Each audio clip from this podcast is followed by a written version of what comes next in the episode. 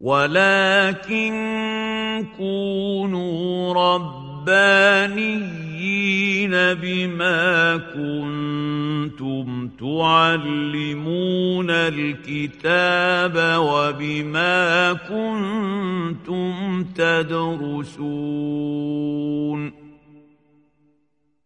شيخ العمود وأهل العلم أحياء دورة تزكية النفس بالقرآن. كتاب عظة الناشئين مع الشيخ أنس السلطان. المحاضرة السادسة والعشرون. وقد انعقدت هذه المحاضرة يوم السبت. بتاريخ التاسع من سبتمبر. عام 2017 من الميلاد. الموافق الثامن عشر من ذي الحجة. عام 1438 من الهجرة بعد صلاة الظهر بمدرسة شيخ العمود بحي العباسية محافظة القاهرة. بسم الله الرحمن الرحيم. الحمد لله رب العالمين والصلاة والسلام على سيدنا رسول الله محمد الصادق الوعد الأمين وعلى آله وصحبه. وسلم تسليما كثيرا طيبا مباركا فيه إلى يوم الدين.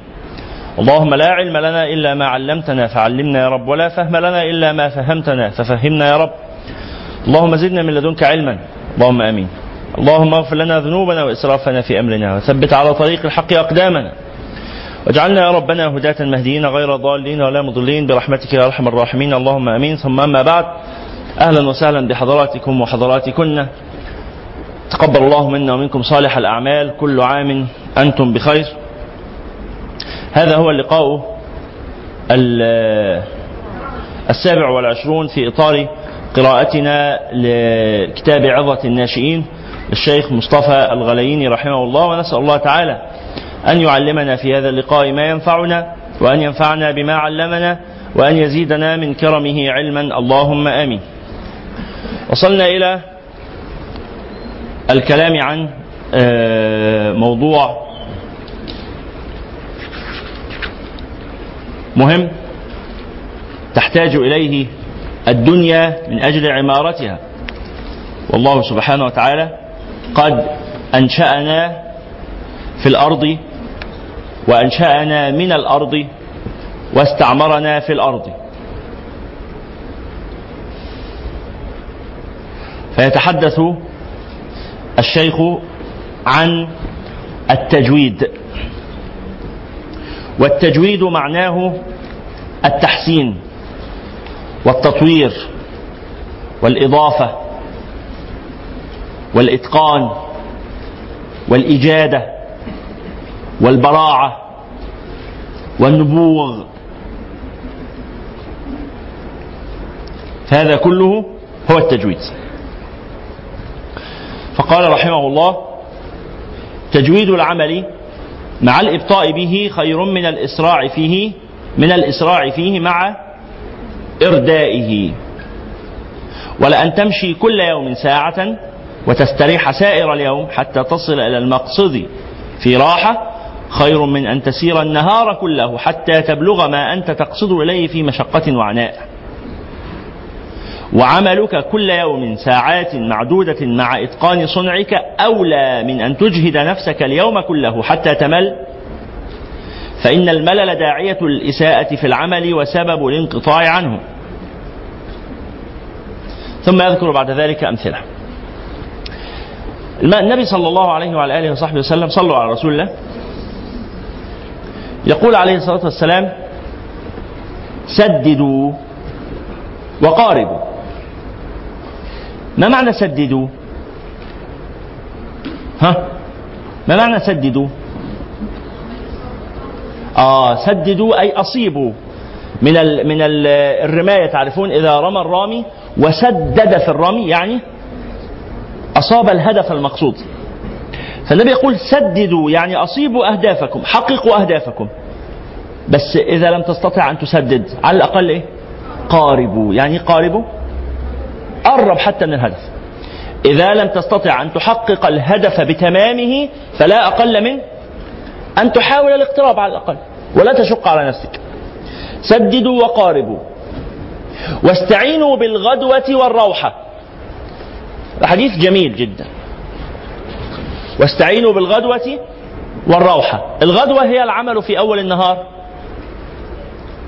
الغدوة هي العمل في أول النهار. والروحة هي العمل في آخر النهار. فاستعينوا بالغدوة والروحة أي استعينوا بالعمل في أول النهار وفي آخره.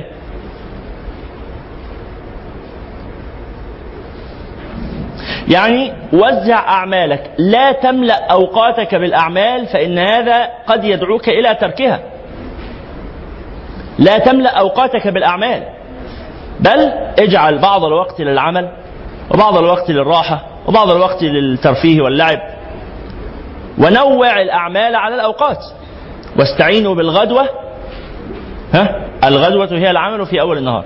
والروحة هي العمل في آخر النهار. يعني خلي في النص وقت راحة. خد وقت راحة. واستعينوا بالغدوة والروحة وشيء من الدلجة.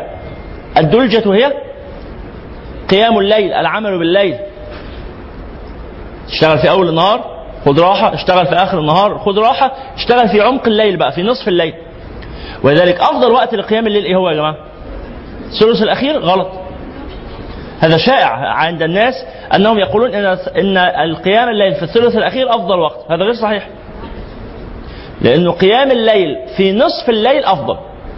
لماذا؟ لأنه هذا معناه إذا تقوم الليل في نصف الليل معناها أنك تنام في أول الليل ثم تستيقظ في نصف الليل لتصلي ثم تنام الثلث الأخير من الليل ثم تستيقظ لتصلي صلاة الصبح. وأفضل الصلاة ما كان بين نومين. وحديث أن الله سبحانه وتعالى يتجلى لعباده في الثلث الأخير من الليل أو ينزل إلى السماء الدنيا سماء يليق بجلاله سبحانه وتعالى فيقول هل من سائل هل من من طالب حاجة إلى آخره؟ هذا حديث يدل على شرف هذا الجزء من الليل أن الثلث الأخير من الليل جزء شريف. ولكنه ليس هو الأفضل. جزء شريف. اللي هو يعني إذا لم تقم في نصف الليل فقم في ثلثه الأخير. خلاص؟ لكن إذا قمت في ثلث في نصف الليل فهذا أفضل. لأنه يسبق بنوم ويلحق بنوم. فتنام ثم تقوم لتصلي ثم تنام ثم تقوم لتصلي الصبح. وتقسيم الليل أثلاثا هذا شأن الصالحين دائما. ولما نقول تقسيم الليل أثلاثا الليل يبدأ من المغرب. الليل يبدأ من المغرب. فالمغرب بيأذن الساعة كم؟ ستة ونص تقريبا. إيه؟ ستة وعشرة ده قدم خالص. طيب والفجر على؟ تأخر دلوقتي وصل مثلا أربعة وشوية. فأقول من ستة لأربعة. من ستة لأربعة كام ساعة؟ فاكرين أيام الفجر بتاع رمضان اللي كان الساعة 3 ده وكان قرب يجي الساعة واحدة ونص؟ والمغرب اللي ما كانش بيرضى يأذن كل ما نتحايل عليه يقول لا هستنى شوية. الساعة 6 و6 ونص و7 آه. دلوقتي سبحان الله وصل 6 و10 وبعد شوية نلاقيه بقى 5 وبقى ويطلع لنا لسانه كده. وبقى 5 وبقى يعني 5 ونص وحاجات زي كده. الشاهد فمن 4 ل 6 دول كام ساعة؟ 10 ساعات. 10 ساعات. إذا قسمت 10 ساعات على 3 معناها 3 ساعات وثلث فتنام 3 ساعات وثلث يعني تنام من 6 من بعد المغرب يعني من 6 ونص. 3 ساعات ونص لغاية كام كده؟ 10 من من 6 ونص 3 ساعات ونص يبقى 10 تصحى الساعة 10 هذا ثلث الليل. هذا نصف الليل هذا كده انتهى انتهى الثلث الأول. كده إحنا في الثلث اللي في النص الثلث الثاني. اللي هو يستمر من عشرة إلى 12 ونص. وبعدين تدخل تاني تنام الساعة 12 ونص ده كده النوم الثاني ها؟ فتنام إلى بقى من 12 ونص إلى 3 ونص أو 4 ده كده أنت يعني شبعت نوم على الآخر. تقوم بقى إيه؟ تتوضأ وتصلي الفجر وتشوف حياة أشغالك بقى وتكمل يومك يعني. يعني طبعا هذا الكلام مرتبط بفكرة تقسيم اليوم في حياة الناس. الناس بتبدأ يومها إمتى وتخلص يومها إمتى. إحنا قلنا قبل كده أكتر من مرة الكلام ده. اليوم الطبيعي بيبدأ من الفجر. بيبدأ من الفجر. ويستمر من الفجر إلى الظهر. ده وقت العمل. سبع ساعات إلى الظهر. العمل ينتهي الساعة 12 في شغل بعد الساعة 12 مين هنا بيشتغل؟ مين الموظفين اللي معانا؟ خلصت الساعة 12 خلصت الساعة كام؟ خمسة ستة اثنين ما شاء الله يا بختك سبعة. كتير قوي. 11 11 بالليل؟ الله يعينك. أنا شخصيا بخلص الساعة 2 فيعني بس أنا مش متخيل إن ده موجود في الدنيا. يعني. أنا أبدأ وعملي في الساعة الواحدة ظهرا إلى الساعة الثانية مساء.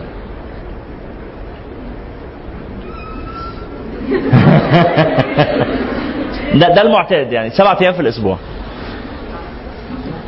إلا في أوقات الضغط بقى ممكن يزيد عن كده لكن المعتاد هو كده.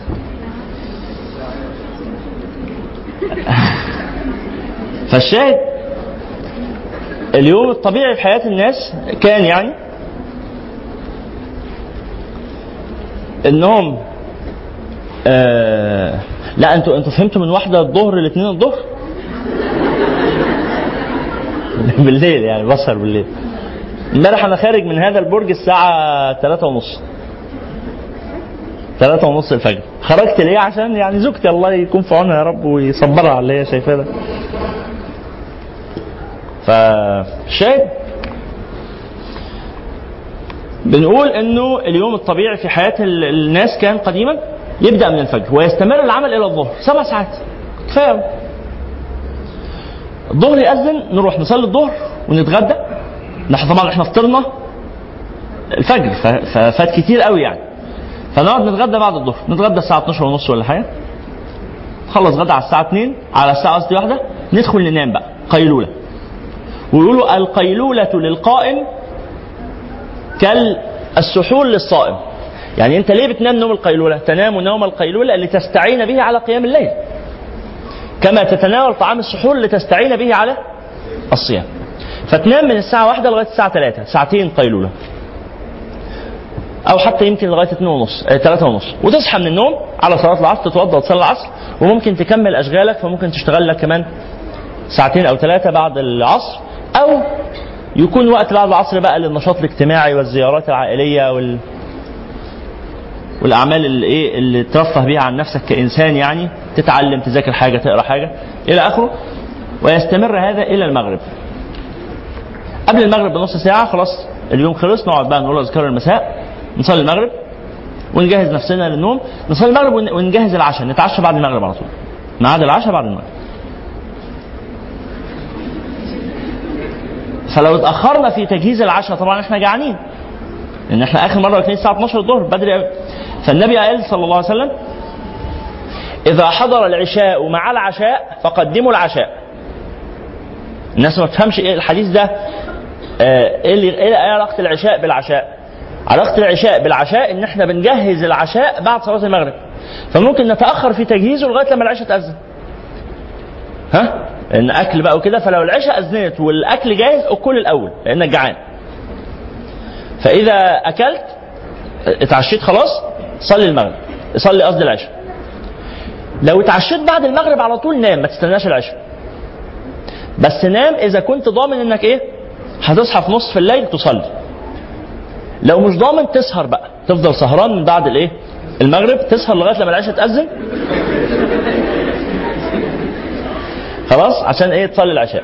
ولذلك النبي صلى الله عليه وسلم يقول إن آه، آه، إن أشد الصلاة على المنافقين الفجر والعشاء.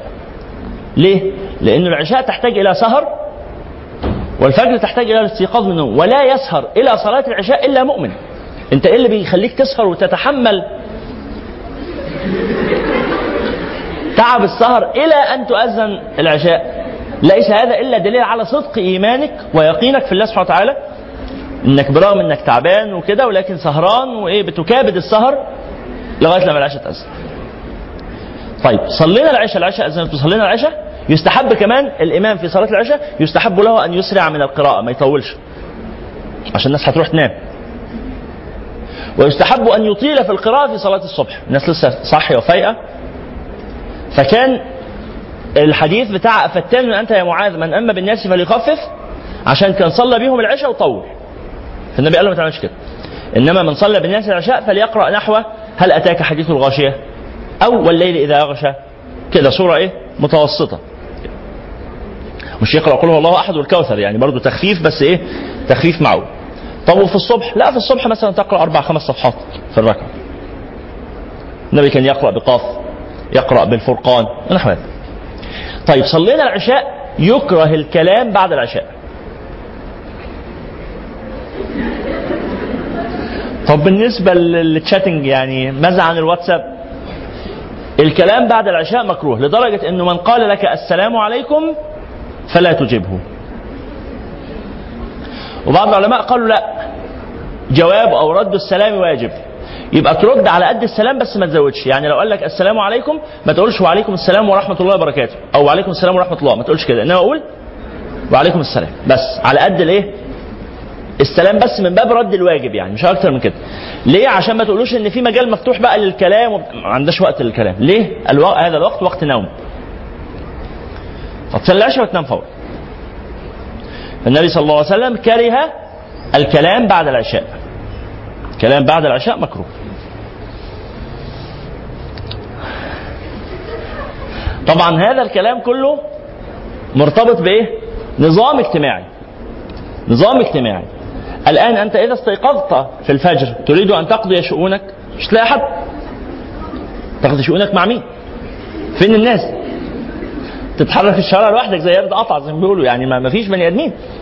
ولا مصالح حكومية ولا محلات حتى ولا مولات ولا أي حاجة ولا تعرف تشتري حاجة ولا تعرف. لكن إن استطعت لو كان عندك فرصة إنك تعمل كده ده يبقى شيء عظيم جدا. واحد من اصدقائي بيعمل كده إلى يومنا هذا حياته كده. حياته كده بالظبط. وهو مهندس مش مش يعني مش شغال في حاجة شخصية أو كده. ده شغال في شركة مهندس. بيبدأ شغله الساعة 6 الصبح وبيخلص شغله الساعة 3 العصر. يروح الساعة 3 بتاع ده يتغدى يصلي العصر ويتغدى. ولو كان هيقرا حاجة يذاكر حاجة بتاع لغاية أما المغرب يأذن يصلي المغرب. يسهر بالعافية لغاية اما يصلي العشاء يصلي العشاء وينام فورا. فورا بعد صلاة العشاء. يعني هو أثناء صلاة العشاء بيبقى شبه نايم ويصحى الفجر. ويصحى الفجر يبدأ بقى يذاكر ويجهز نفسه ويلبس وينزل على شغل.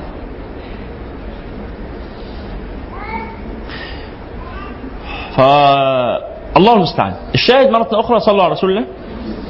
النبي صلى الله عليه وعلى آله وصحبه وسلم يقول سددوا وقاربوا. سددوا وقاربوا. واستعينوا بالغدوة والروحة.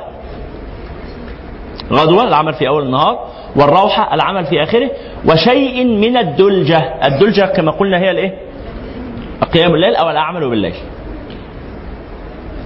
شوف بقية الحديث بقى. واعلموا أنه لن يشاد الدين أحد إلا غلبه. لن يشاد الدين أحد إلا غلبه. يعني لو هتاخد الموضوع بالعافية هتتكسر خلاص؟ هتاخد الموضوع بالعافية مش هينفع. لن يشاد الدين أحد إلا غلبه. فالنبي صلى الله عليه وسلم أمرنا بالرفق. وقال ما وضع الرفق في شيء إلا زانه. وما نزع الرفق من شيء إلا شانه. وقال صلى الله عليه وسلم إن الله تعالى إذا أراد خيرا بأهل بيت رزقهم الرفق. وإذا أراد شرا بأهل بيت منعهم الرفق.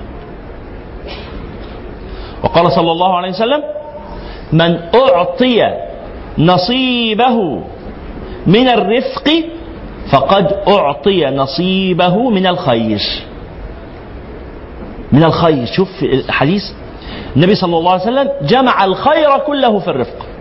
من أعطي نصيبه من الرفق فقد أعطي نصيبه من الخير. أو كما قال صلى الله عليه وسلم.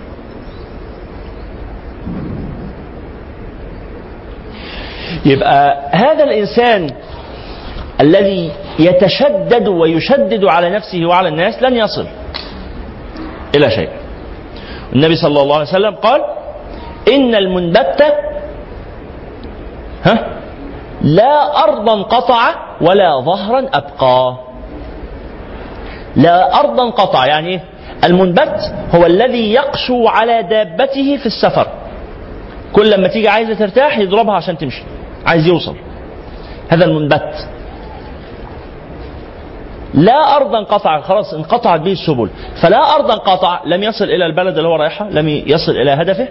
ولا ظهرا أبقى لم يحافظ على الدابة. الدابة هتموت منه. الدابة هتموت منه وهو في وسط الصحراء ولوحده طب يعمل إيه؟ له وصل هدفه وله على الأقل إيه؟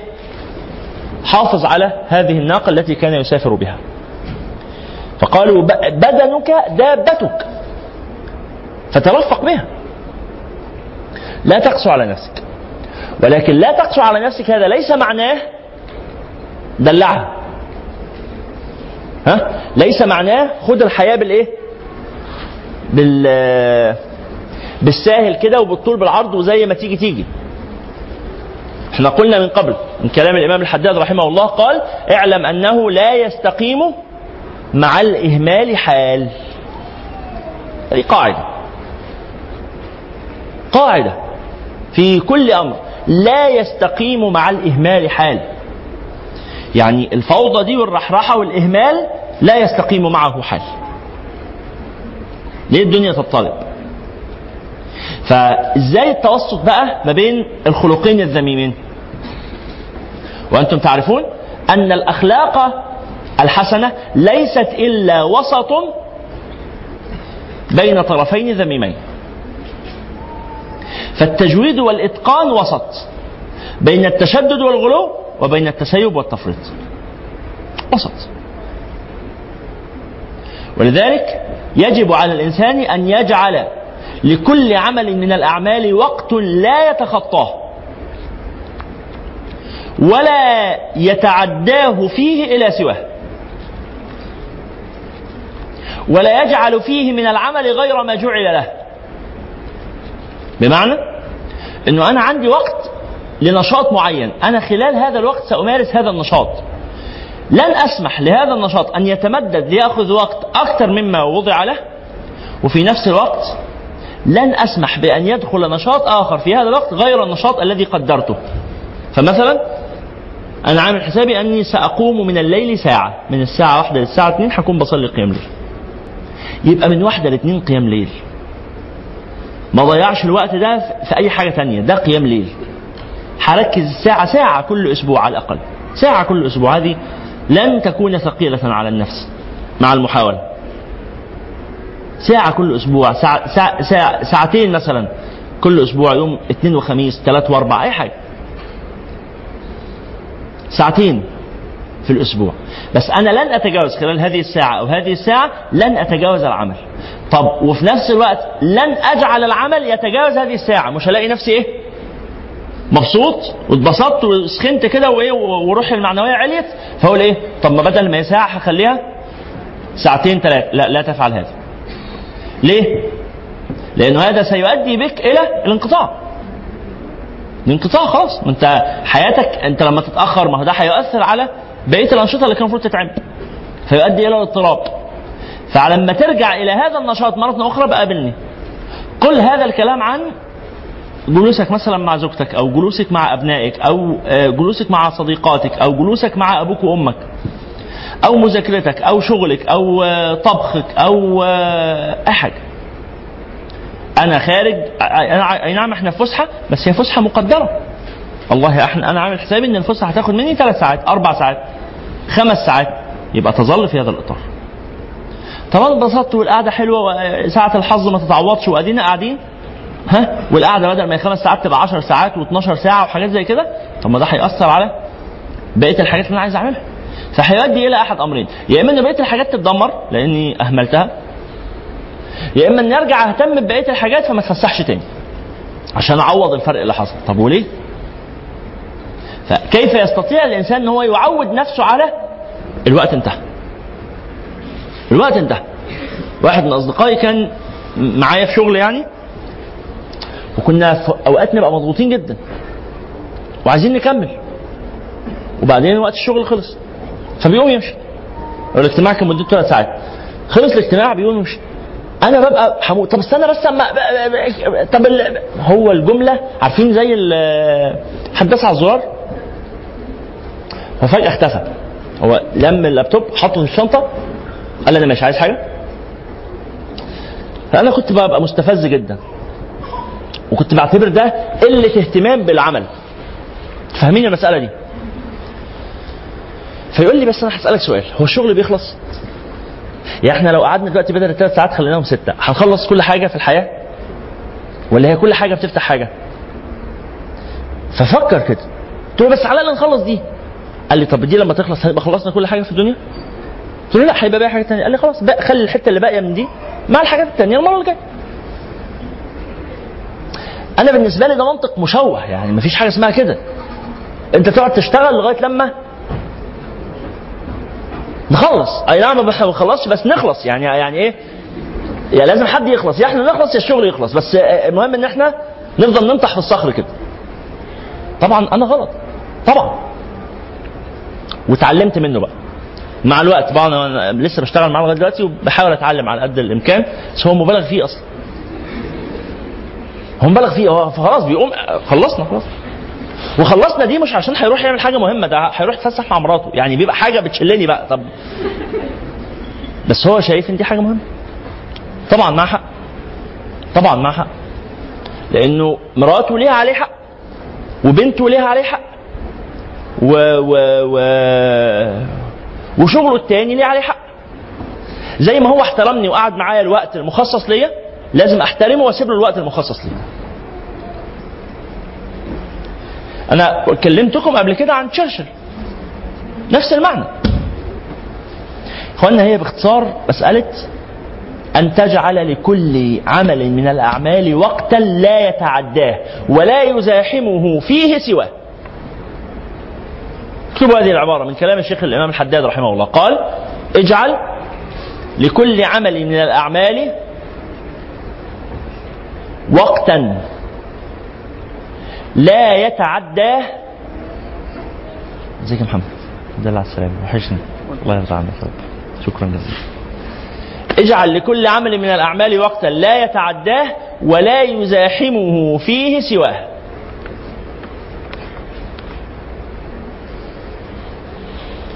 فإنه لا يستقيم مع الإهمال حال. دنيا ما بتستقرش وما بتنتظمش أمورها بالإهمال. إنما بالجدية والانتباه والرفق. والرفق. في حاجة اسمها فسحة. وحاجة اسمها شغل. وحاجة وحاجة اسمها مذاكرة. وحاجة اسمها زوجة. وحاجة اسمها أولاد. وحاجة اسمها أب. وحاجة اسمها أم. علاقاتك الاجتماعية المختلفة. واضح هذا؟ قال تعالوا نقرأ. في حد مش معاه الكتاب ولا اللي جنبه معاه الكتاب؟ في حد لا هو ولا اللي جنبه معاه الكتاب اللي بنقرأ منه؟ اتحركي خطوة روحي جنب أختك هتلاقي معاها الكتاب. بصوا مع بعض.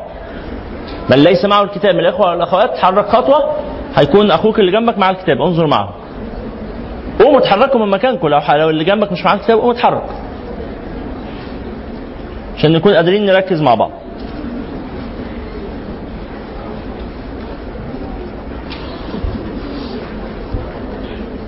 يلا. قال صوت بارك الله فيكم.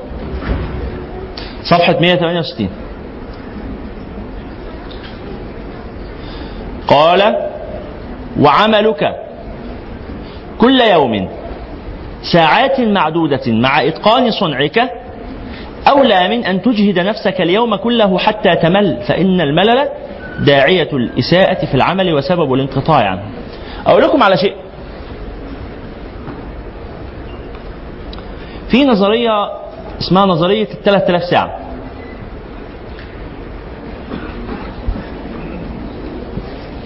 إيه نظرية 3000 ساعة؟ أي أمر في الدنيا أي أمر. إذا عملت عليه 3000 ساعة تصبح فيه خبير. خبير يعني متخصص. أي حاجة. ولو اشتغلت عليه ألف ساعة تبقى ممارس عادي. ده أي أمر. وإذا اشتغلت عليه عفوا إذا اشتغلت عليه 1000 ساعة تبقى فوق المتوسط. وإذا اشتغلت عليه 500 ساعة بس تبقى ممارس عادي. تبقى زي أغلب الناس اللي بيشتغلوا في المجال ده. ممارس عادي. يعني عندك إيه؟ فكرة بسيطة. 500 ساعة دول يعني لو كل يوم بتدي للنشاط ده ساعة بعد سنتين هتكون وصلت إلى هذا المستوى. ساعة بس في اليوم. بعد سنتين. السنتين فيهم 600 و 730 يوم. هتشيل بقى أيام الأجازات وأيام الراحة وجمعة وسبت من كل أسبوع والكلام ده. لو هيتبقى لك تقريبا 500 ساعة 500 يوم مثلا 500 ساعة. ساعة واحدة في اليوم. إيه؟ 8 ساعات في إيه؟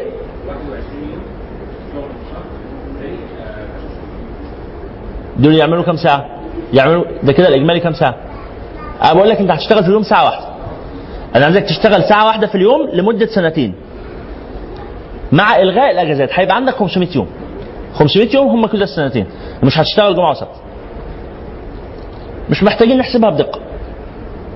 مش محتاجين نحسبها إيه؟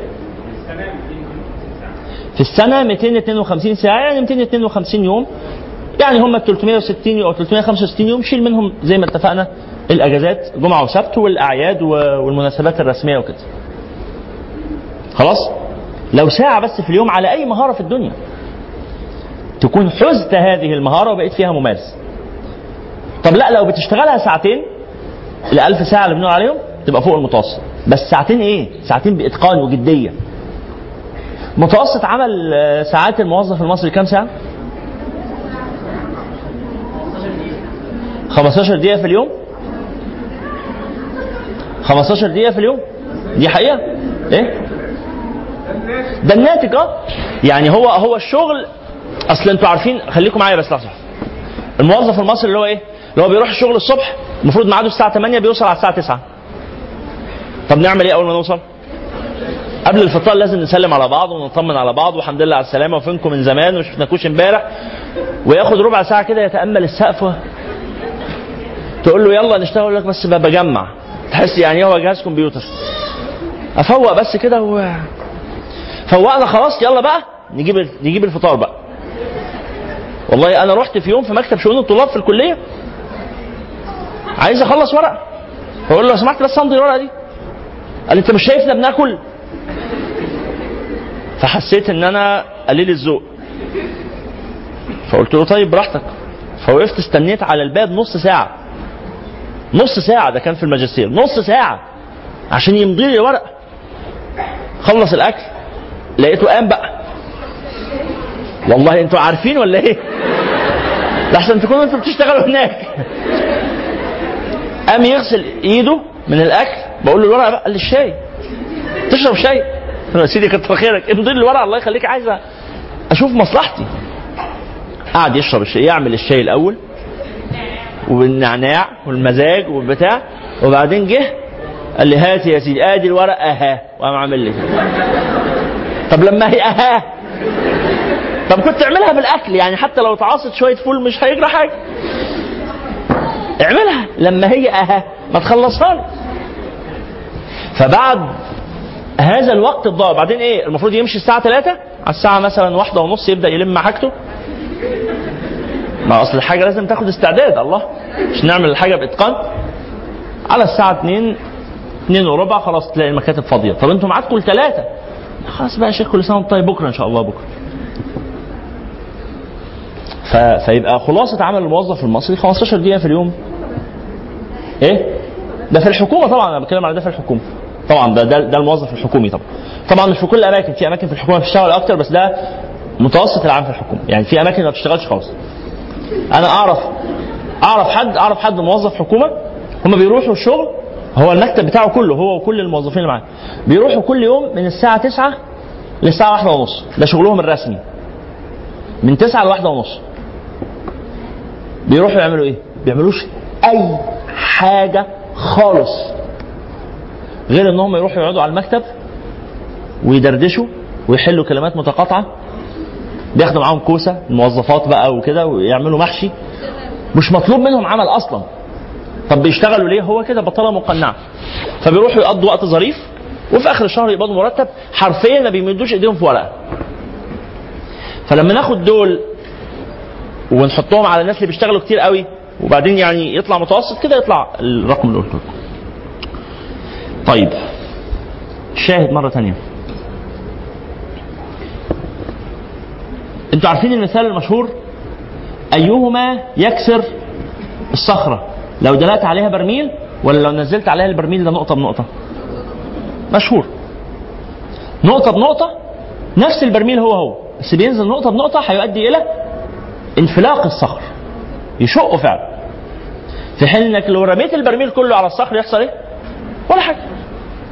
ولا حاجة ينزل الميه ويروح الناحية الثانية وخلص ولذلك المصريين قالوا كلمة عظيمة قالوا الزن على الودان صحيح. فتح الله لك. صحيح. الزن على الودان أمر من السحر طبعا. ليه؟ لأنه نقطة بنقطة. ولذلك النبي صلى الله عليه وسلم يقول صلى الله عليه وعلى آله يقول أحب الأعمال إلى الله. أدومها وإن قل. أحب الأعمال إلى الله أدومها وإن قل. عمل دائم. ولذلك كثير قليل دائم خير من كثير منقطع. قليل دائم قليل ممتد خير من كثير منقطع. مشكلتنا إيه؟ بالمناسبة على ذكر هذا أقول لكم حاجة مهمة. فيش حاجة في الدنيا اسمها موهبة. مفيش حاجة في الدنيا اسمها إن واحد عنده استعداد وبيعرف يعمل حاجات والتاني ما بيعرفش يعملها وده هيفضل يعرف يعملها وده هيفضل ما بيعرفش يعملها. ده مش موجود. ربنا بيقول والله أخرجكم من بطون أمهاتكم لا تعلمون شيئا. كلكم زي بعض. في فروق فردية؟ آه في فروق فردية. في واحد يقدر يتعلم الحاجة بسهولة شوية وواحد يقدر يتعلمها بصعوبة. بس في حد في حاجة معينة ما يقدرش يتعلمها لا مفيش مفيش طالما إن هم متساويين في الإمكانيات الأساسية. يعني مش بكلمك عن واحد مثلا عنده شلل وهيقدر يتعلم جمباز.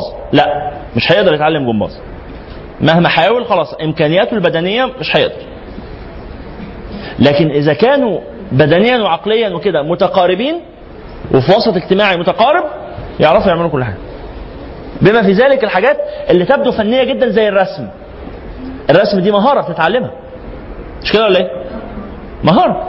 حتى لو كنت رسمك نكش فراخ تتعلمها بتاخد وقت تتعب شوية زيادة ما عندكش حس فني بس تتعلم الرسم اللي هو الأساسيات.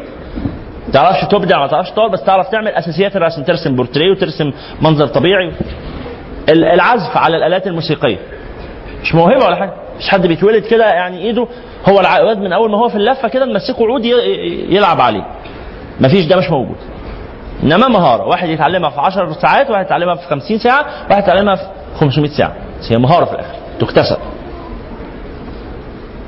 بس هي المسألة فين؟ المسألة في قول رسول الله صلى الله عليه وسلم استعن بالله ولا تعجز. أكبر مشاكلنا يا إخواننا في الحياة مشكلة ال- العجز العجز والعجز. إحنا بنعجز نفسنا. يقول أنا ما أعرفش. بنعجز نفسنا بإيدينا. في حين إن والله نستطيع بس بعمل متصل.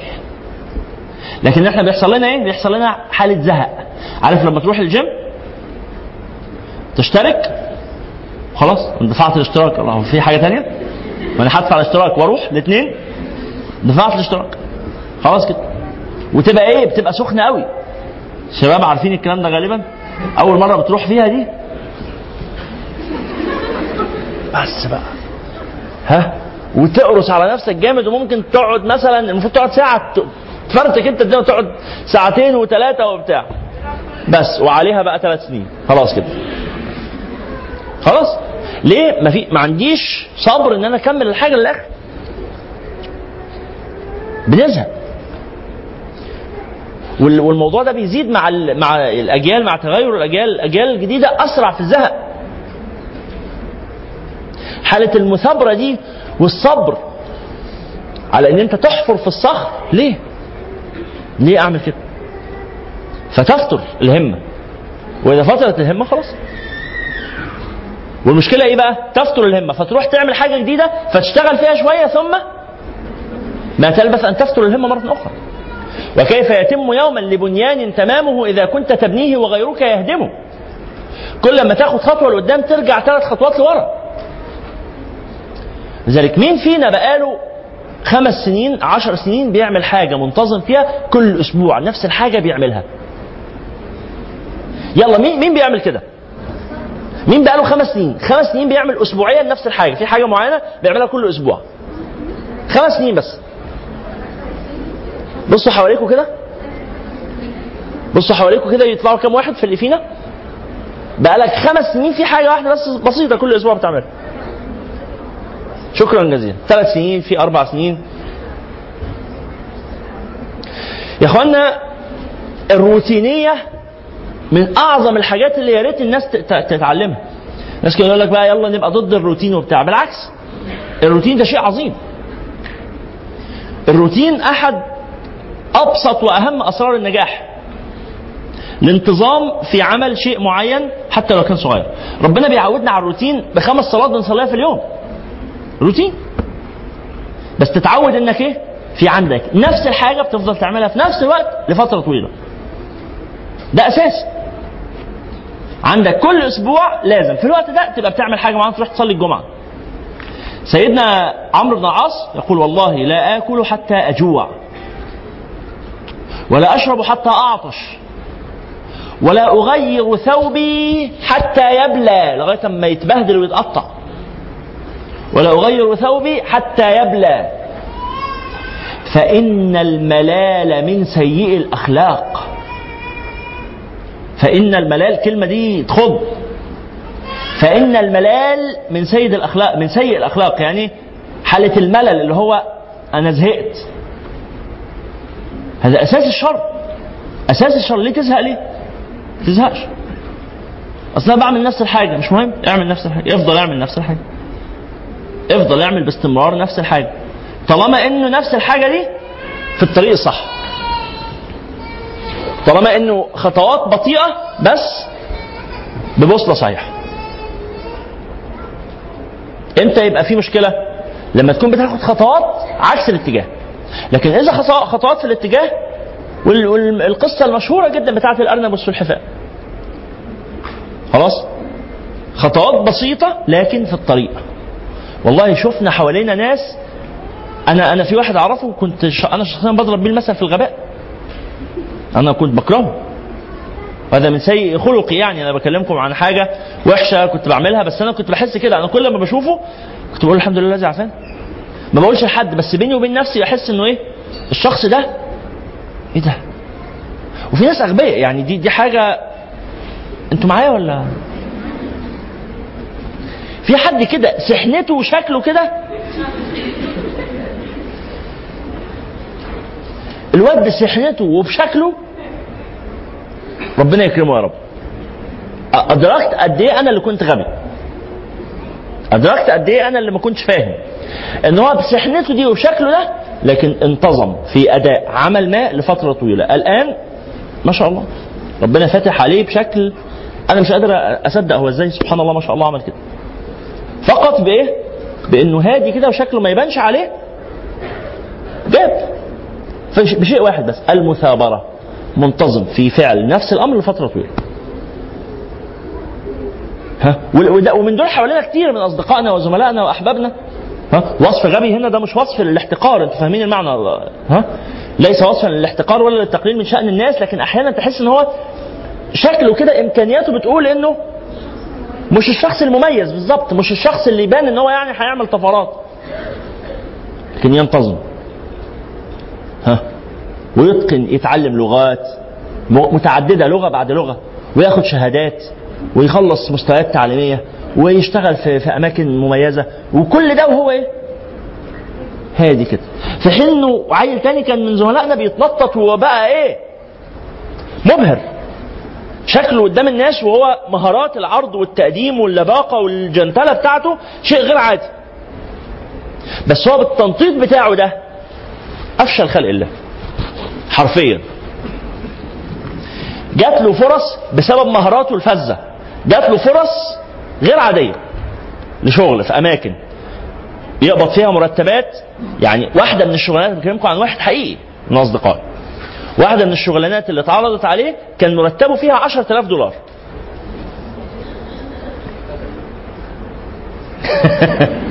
ده ده واحد حقيقي عايش ربنا يحفظه. أمين بعد اللي كمان اللي 10000 دولار يعني أنتوا مستوعبين يعني إيه؟ ها؟ 200000 جنيه 180000 جنيه في الشهر. 10000 دولار.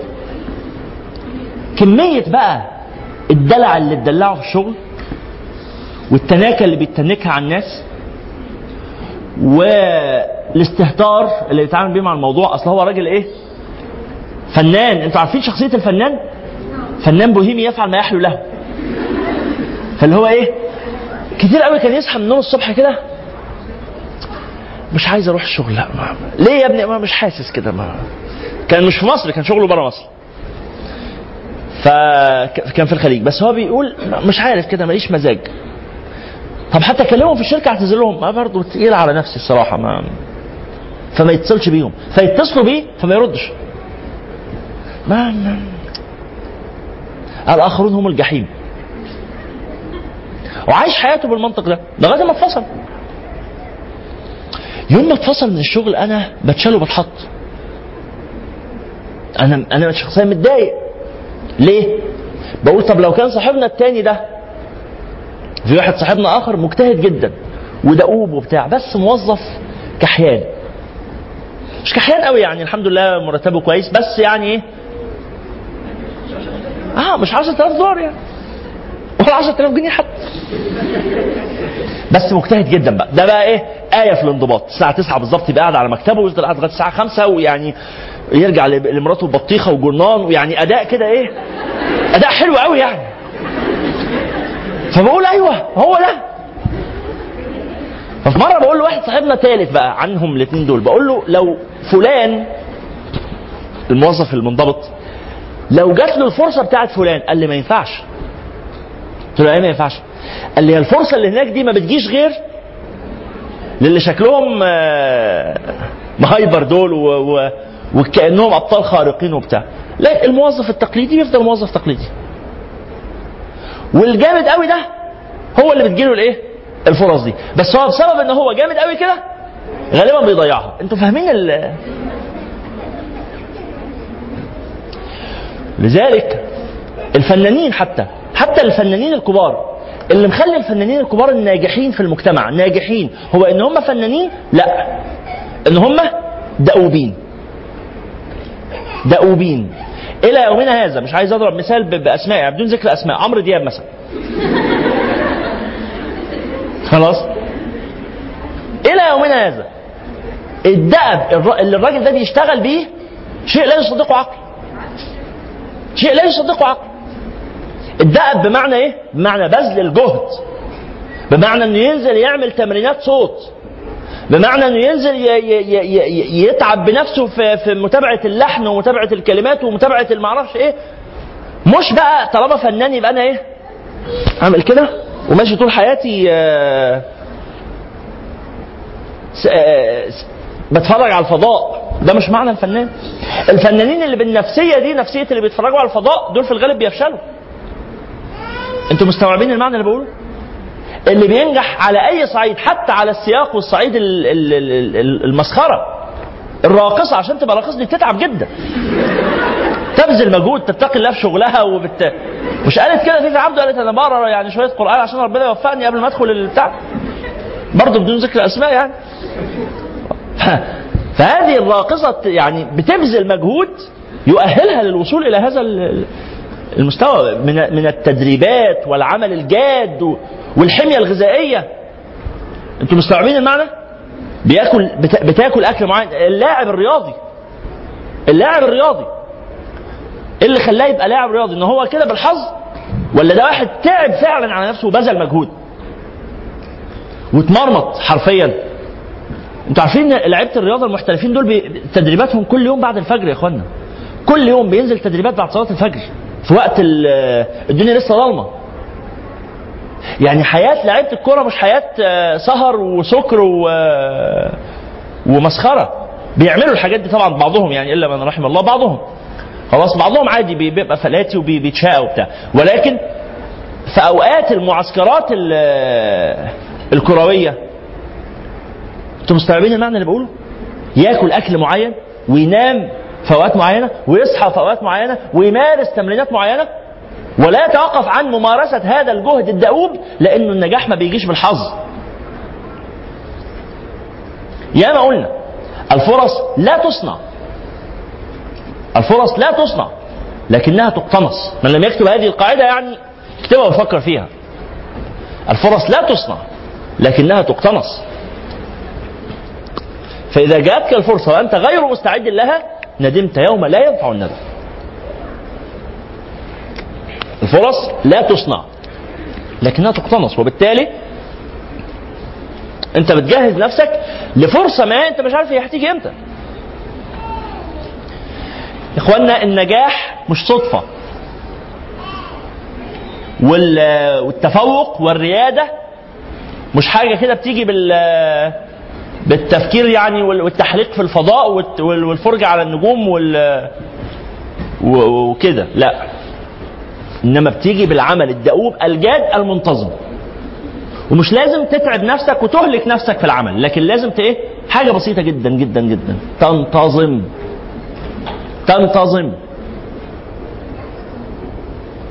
النفسية بتاعت لا أنا زهقت عايز أغير نفسية غير سوية. والمنشورات اللي عمالة تتكتب على فيسبوك والفيديوهات و... واتبع شغفك و... و... والكلام الفارغ ده ده, بي... ده ده كلام يضيع الدنيا ما يعملش حاجة. ما يبنيش حاجة صدقوني. مفيش حاجة اسمها كده. مش معنى كده إنك تعمل اللي بتعمله وأنت كارهه لا اعمل اللي بتعمله وأنت بتحبه. اعمل اللي أنت عايز تعمله مفيش مشكلة. بس تقول لي بقى أصل أنا اشتغلت وبعدين ما لقيتش شغفي فرحت أدور على شغفي في حتة تانية الحياة ما بتبناش بالشغف. الحياة ما بتبناش كده الحياة بتبنى بالجدية.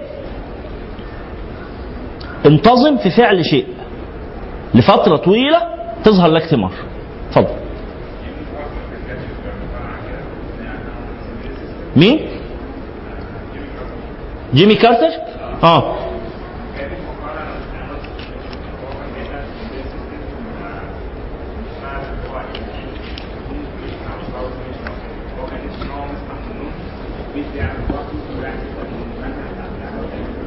آه.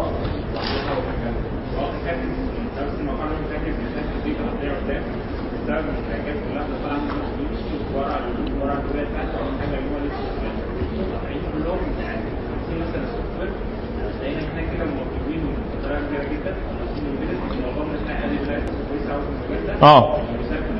أنا أنا النهارده الله يفتح عليك. أنا النهارده في المجموعة في, في فيسبوك هحط لحضراتكم مقالة بتتكلم عن فكرة آه، الفرق بين اتباع الشغف والجدية في الحياة. ومقالة ثانية بتتكلم عن ال- المواهب الفرق بين المواهب وبين اكتساب المهارات. لكن على كل حال الخلاصة في المسألة الجدية والانتظام الانتظام الروتين. الانتظام في عمل شيء ما ولو قليل ولو نص ساعة كل يوم. نص ساعة. انت عارف انت لو بتحفظ في اليوم آيتين بس من القرآن بتحفظ نص صفحة قرآن نص صفحة دي تحفظ في 10 دقائق في ربع ساعة.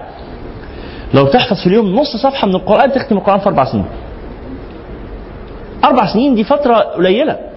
مر عليك كام أربع سنين قبل كده؟ كام أربع سنين عدوا؟ خلاص. سنة في الثانية في الثالثة السنوات بتعدي فلو حفظت كل يوم بس كل يوم. هي دي المسألة. لو لو انتظمت كل يوم في إنك تمارس رياضة لمدة 10 دقائق تحفظك من الام الظهر والمفاصل وأمراض الشيخوخة. بس 10 دقائق في اليوم بس مع انتظام. كل يوم ما يعديش يوم من غير العشر دقائق لو تذكر الله سبحانه وتعالى كل يوم 10 دقائق لو تعمل أي حاجة أي حاجة في الدنيا لو تقرأ لو لو اديت للقراءة من يومك من كل يوم في يومك قراءة الثقافة العامة كل يوم بتقرأ ربع ساعة فقط افترض إنك هتخلص في كل شهر كتاب في كل شهرين كتاب في كل ست شهور كتاب. خلاص؟ في السنة لو خلصت لك كتابين لو خلصت كتاب واحد في السنة مر عليك كام سنة من غير ولا كتاب؟ وهي ولذلك قالوا إيه؟ قالوا راقب عاداتك راقب أفكارك لأنها ستصبح أفعالك وراقب أفعالك لأنها ستصبح عاداتك وراقب عاداتك لأنها ستحدد مصيرك. المصير مرتبط بعادة والعادة مرتبطة بفعل والفعل مرتبط بفكرة. فكرة بس فكرة اتغيرت جوه دماغك ترتب عنها فعل اعمل حاجة بس اعملها بانتظام. تعالوا نكمل القراءة قال العبادة شيء جميل.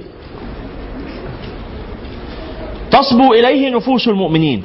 ومع هذا فالانقطاع إليها وتفريغ النفس لإقامة شعائرها أمر ذمه الشرع.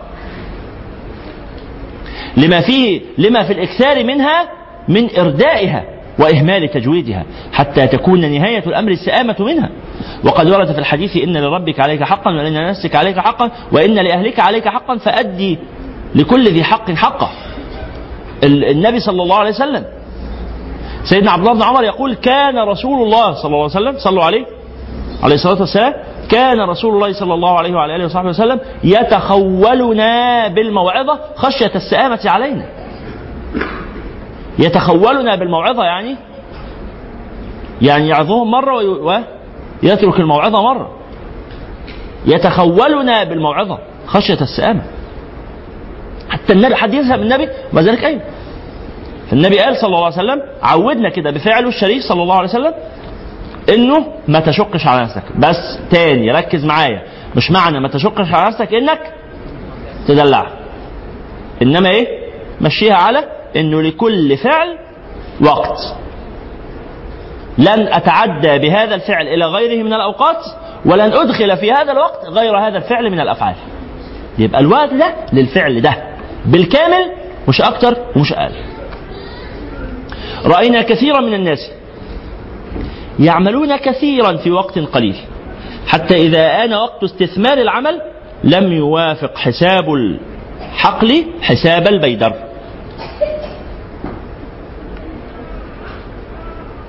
بمعنى إنه الناتج كان أقل من المتوقع. لماذا؟ قال وما ذلك إلا لأن الناس لا يختارون من العمل إلا ما كان جيدا متقنا.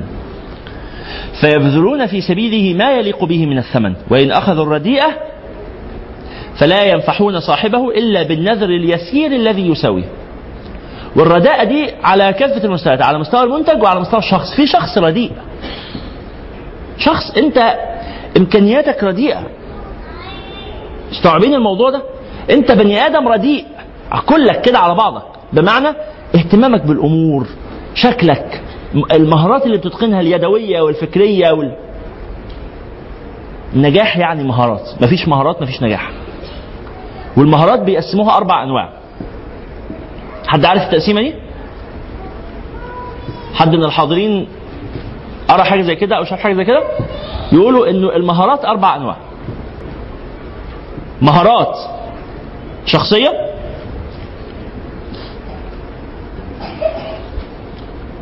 بيسموها ال soft skills أو المهارات ال personal skills مهارات ذاتية.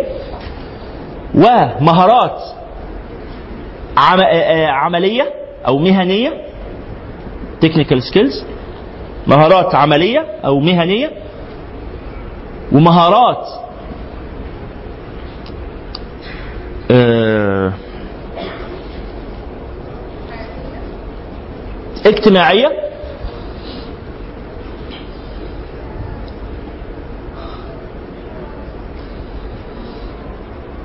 ومهارات إدارية. ومهارات إدارية. فاجتماعي ومهني وذاتي و وإيه؟ وإداري قصدي. وإداري. فكل واحدة من دول جواها بقى عدد كبير من المهارات. إزاي تتقن هذه المهارات أو بعضها؟ أو حتى النذر اليسير منها. على قد ما عندك من مهارات على قد ما أنت تساوي. حتى على مستوى خدمتك للفكرة اللي أنت بتؤمن بيها. خدمتك لدينك خدمتك لأمتك خدمتك لعيلتك خدمتك لنفسك. خدمة يعني مهارات ولذلك سيدنا عمر كان بي بيستغيث ويشتكي من إيه؟ إيه اللي كان واجع سيدنا عمر؟ قلناها قبل كده. اللهم إني أشكو إليك ها جلد الفاجر وعجز الثقة. الفاجر عنده جلد عنده صبر الجلد يعني ال- ال- الدأب في إنفاذ الأعمال. اللهم إني أشكو إليك جلد الفاجر وعجز الثقة، الثقة راجل طيب. الثقة. الثقة الراجل الطيب ده ثقة محترم قريب مننا على نفس أفكارنا وقيمنا. ولكن فين المهارات؟ فين المهارات؟ فين مهارة إدارة الأشخاص؟ مهارة العمل في فريق مهارات القيادة؟ مهارات التواصل؟ مهارات العرض والتقديم؟ مهارات تحرير الخطابات الرسمية؟ مهارات آه، أي مهارة؟ حتى المهارة الفنية في مجالك. إنك طبيب شاطر أو مهندس شاطر أو محاسب شاطر أو أي أو مدرس شاطر أو مدرسة شاطرة أو طباخة شاطرة. فين مهارة حتى الطبخ؟ في- فين أي مهارة؟ حالة الزهد في المهارة دي مش مهم. ها؟ حالة مهلكة. قيمتك هي مهاراتك. عندك مهارات ليك قيمة ما عندكش مهارات أنت إنسان رديء. يعني قيمتك في سوق الرجالة ما تسواش قيمتك في سوق البنات ما فيه فهمتوا المعنى اللي بقوله؟ جزء من المهارات مهارات الخياطة. تعرفوا تخيطوا؟ اعرفوا اتعلموا تخيطوا. خدوا دورات خياطة. خدوا دورات خياطة. ودورات تطريز.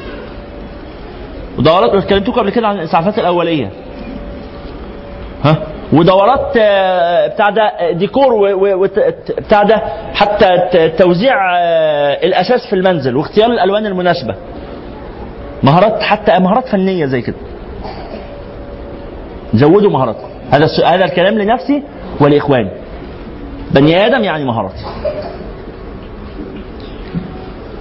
قال ورأينا بعض الناس يعملون العمل القليل. من الوقت ليزيدوا في إتقانه. ومتى دنت ساعة النتيجة؟ قطفوا من أشجار صنعهم ثمرات كثيرة يانعة. وما هي إلا ثمرات التحسين والتجويد. أقول لكم على حاجة. أحيانا قلة العلم بتخلي المجهود كبير والثمرة محدودة.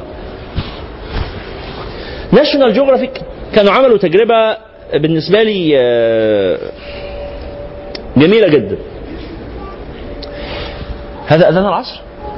الله أكبر الله أكبر الله أكبر الله أكبر. أشهد أن لا إله إلا الله أشهد أن لا إله إلا الله أشهد أن محمد رسول الله أشهد أن محمد رسول الله. حي على الصلاة حي على الصلاة. حي على الفلاح حي على الفلاح. الله أكبر الله أكبر لا إله إلا الله. اللهم رب هذه الدعوة التامة والصلاة القائمة. آت سيدنا محمد الوسيلة والفضيلة والدرجة العالية الرفيعة. وابعثه اللهم المقام المحمود الذي وعدته. وصل اللهم على سيدنا محمد وعلى آله وصحبه وسلم. صلوا على النبي. جابوا فريقين في آه، أحد تجارب ناشونال جيوغرافيك جابوا فريقين. الفريق الأولاني ادوا لهم مواد خام. ها؟ ادوا لهم مواد خام. وقالوا لهم صنعوا لنا منتج كذا. بس لم يعطوهم خطوات وكيفية صناعة هذا المنتج. ماشي كده؟ وقالوا لهم معاكم وقت اهو 10 ساعات تخلصوا المنتج. وراحوا للفريق الثاني ادوا لهم نفس الأدوات وادوا لهم 10 ساعات إن هم يخلصوا المنتج. بس ادوا لهم حاجة إضافية ادوا لهم العلم ادوا لهم النو هاو ادوا لهم إزاي نعمل ده. هتمشي على خطوات دقيقة كذا كذا كذا كذا توصل لنتائج واضحة؟ الفريق الأولاني بدأ يشتغل طبعا إيه؟ طاقة الإبداع عند الفريق الأولاني عالية جدا. إحنا من الصفر إحنا إحنا هنشوف الخامات دي أصلا هنقطعها إزاي ونحطها على بعضها إزاي ونقسمها إزاي ونشبكها إزاي المهم عشان نطلع المنتج ده. التانيين معاهم خطوات فبدأوا ينفذوا الخطوات اللي معاهم. قعدوا درسوها كويس وبعدين بدأوا ينفذوا. الفريق الأولاني اللي معهوش الخطوات خطوات التنفيذ بذل مجهود غير عادي تعب جدا. تعب جدا. والمنتج اللي طلع في الآخر تتوقعوا إنه كان جيد ولا رديء؟ الحقيقة إنه كان رديء. الحقيقة إنه كان رديء. الفريق الثاني اشتغل في وقت أقل جدا في خلال خمس ساعات كان مخلص. وطلع منتج أجود من المنتج الأولاني بكتير بس المفاجأة بقى في السؤال اللي جاي ده. والسؤال ده تقدر تقوله عن الصلاة؟ عن الزكاة عن أي حاجة؟ عن الحج عن الجهاد في سبيل الله عن الأعمال الخيرية الإغاثية عن أي حاجة. نفس الكلام ده يسري عليه.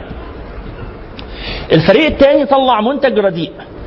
آه، الفريق عفوا الثاني طلع منتج جيد بمجهود أقل. السؤال بقى سألوا الفريق الأولاني منتجك أنت شايف إن هو يستحق إنه يتباع بكام؟ فقال لهم أنا شايف إن المنتج ده في السوق بمعايير السوق يستحق إنه يتباع ب 300 دولار. سألوا الفريق الثاني اللي هو المنتج بتاعه أفضل بكتير وهم اشتغلوا فيه في وقت أقل بكتير. شايف إن المنتج بتاعك ده يستحق يتباع في السوق بكام؟ قال لهم ب 50 دولار.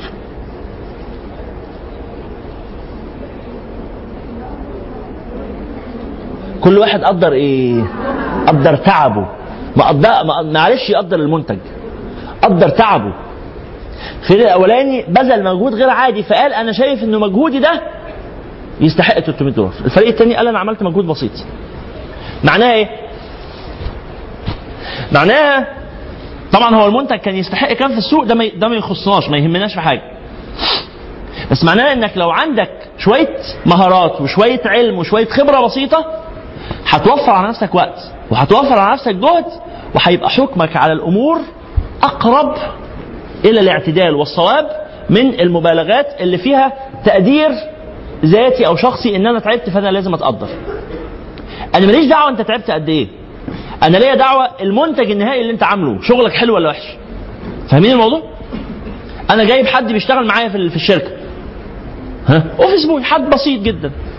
والله ده عشان يعمل لي كوباية شاي ده يعني بي بيلسوع ايديه ويحرق المطبخ ويعمل ثلاث أربع كوبايات يدلقهم. والكنكة مثلا يعني. بيبذل مجهود بيقعد يعمل كوباية شاي في نص ساعة بيطبخها يعني. بيطبخ لي كوباية الشاي. بيبذل مجهود غير عادي. والتاني بمنتهى البساطة يولع الكاتل يحط الباكت يحط معلقتين يدلق يقلب يجيب لي الكوباية.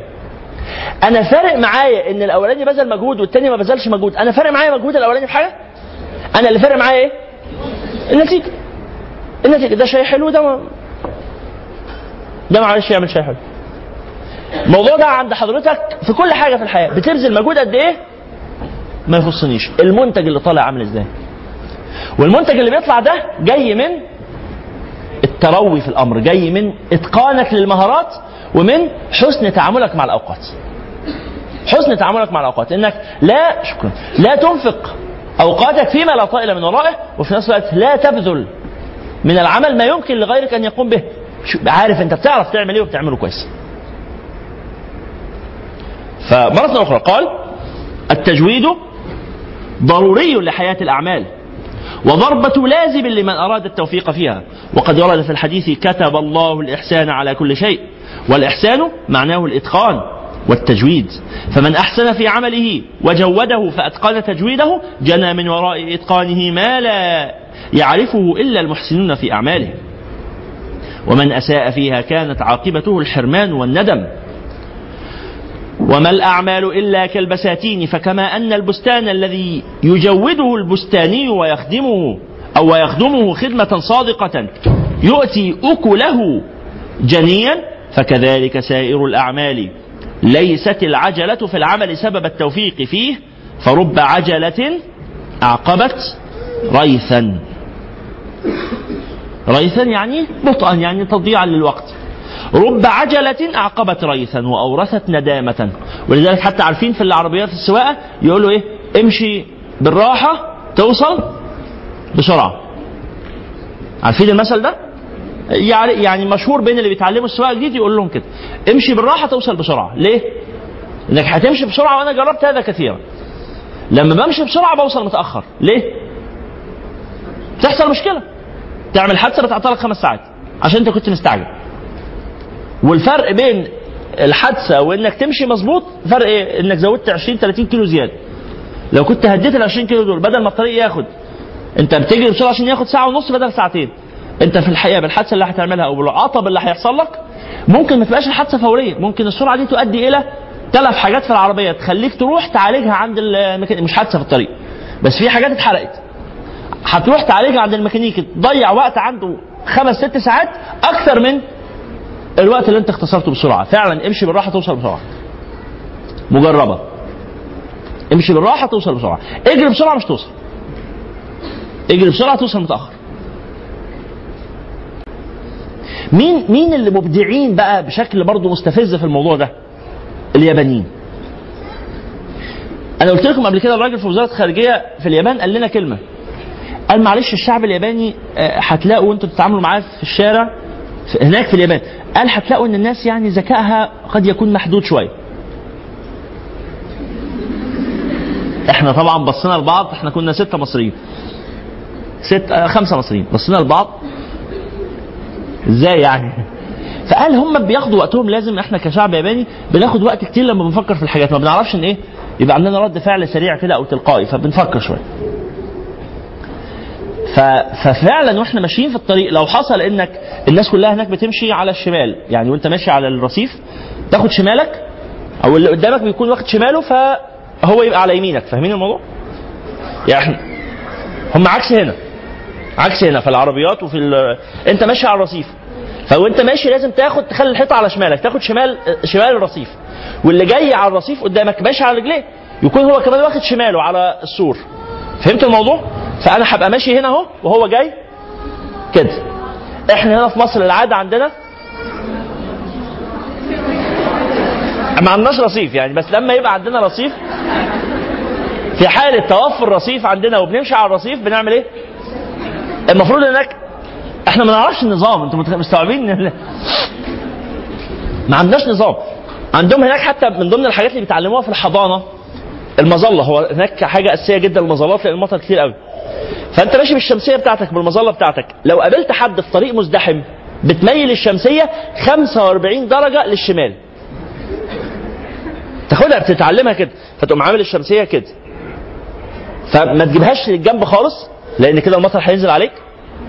وفي نفس الوقت ما تعملهاش قدامك لأن كده هتمنعك من الرؤية. يعني وما ما تفضلش عاملها كده لأن اللي جنبك الطريق مزدحم فشمسيتك هتخبط في شمسيته. ميلها 45 درجة شمال وهو هيميلها هو كمان 45 درجة شمال تقوموا تعدوا جنب بعض من غير ما تخبطوا في بعض. أنا طبعا بشوف المنظر يا يا يا فراغة العين منك ليه؟ يا يا يا يا برودك يا أخي. إيه ده؟ الشمسيه وتميلها لي وتعمل معاه أهو وتقوم أهو تقوم حاسبه كده وتزق ويزق فيك وتعدوا. خلصنا يعني. ما عندوش حاجة اسمها كده.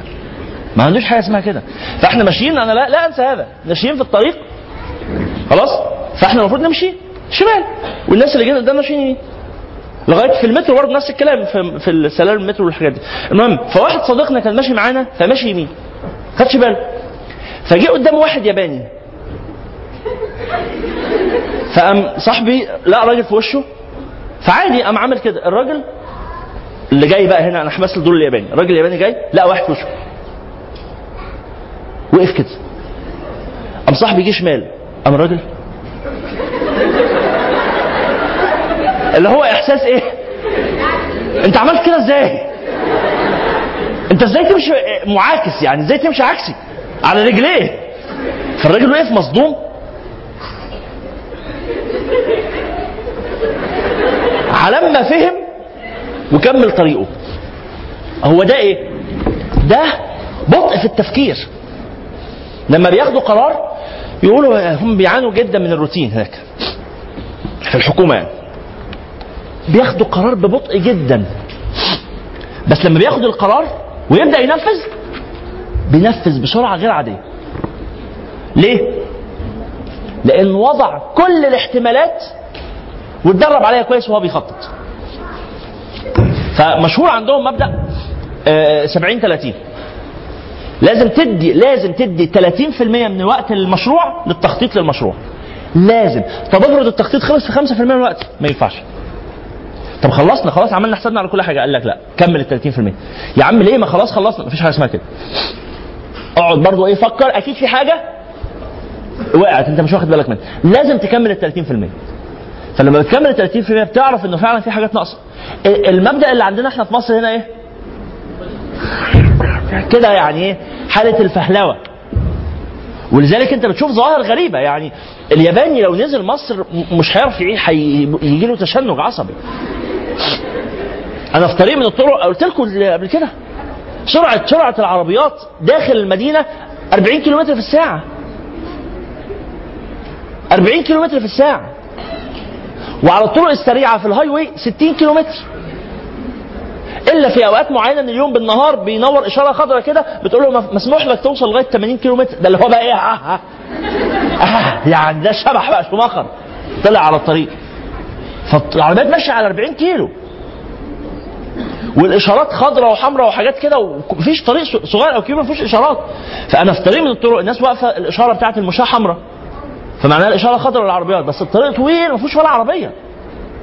فأنا شفت المنظر والناس كلهم واقفة أنا مش مش مش مستوعب فعديت. هقف ليه يعني؟ إيه إيه المبرر يعني؟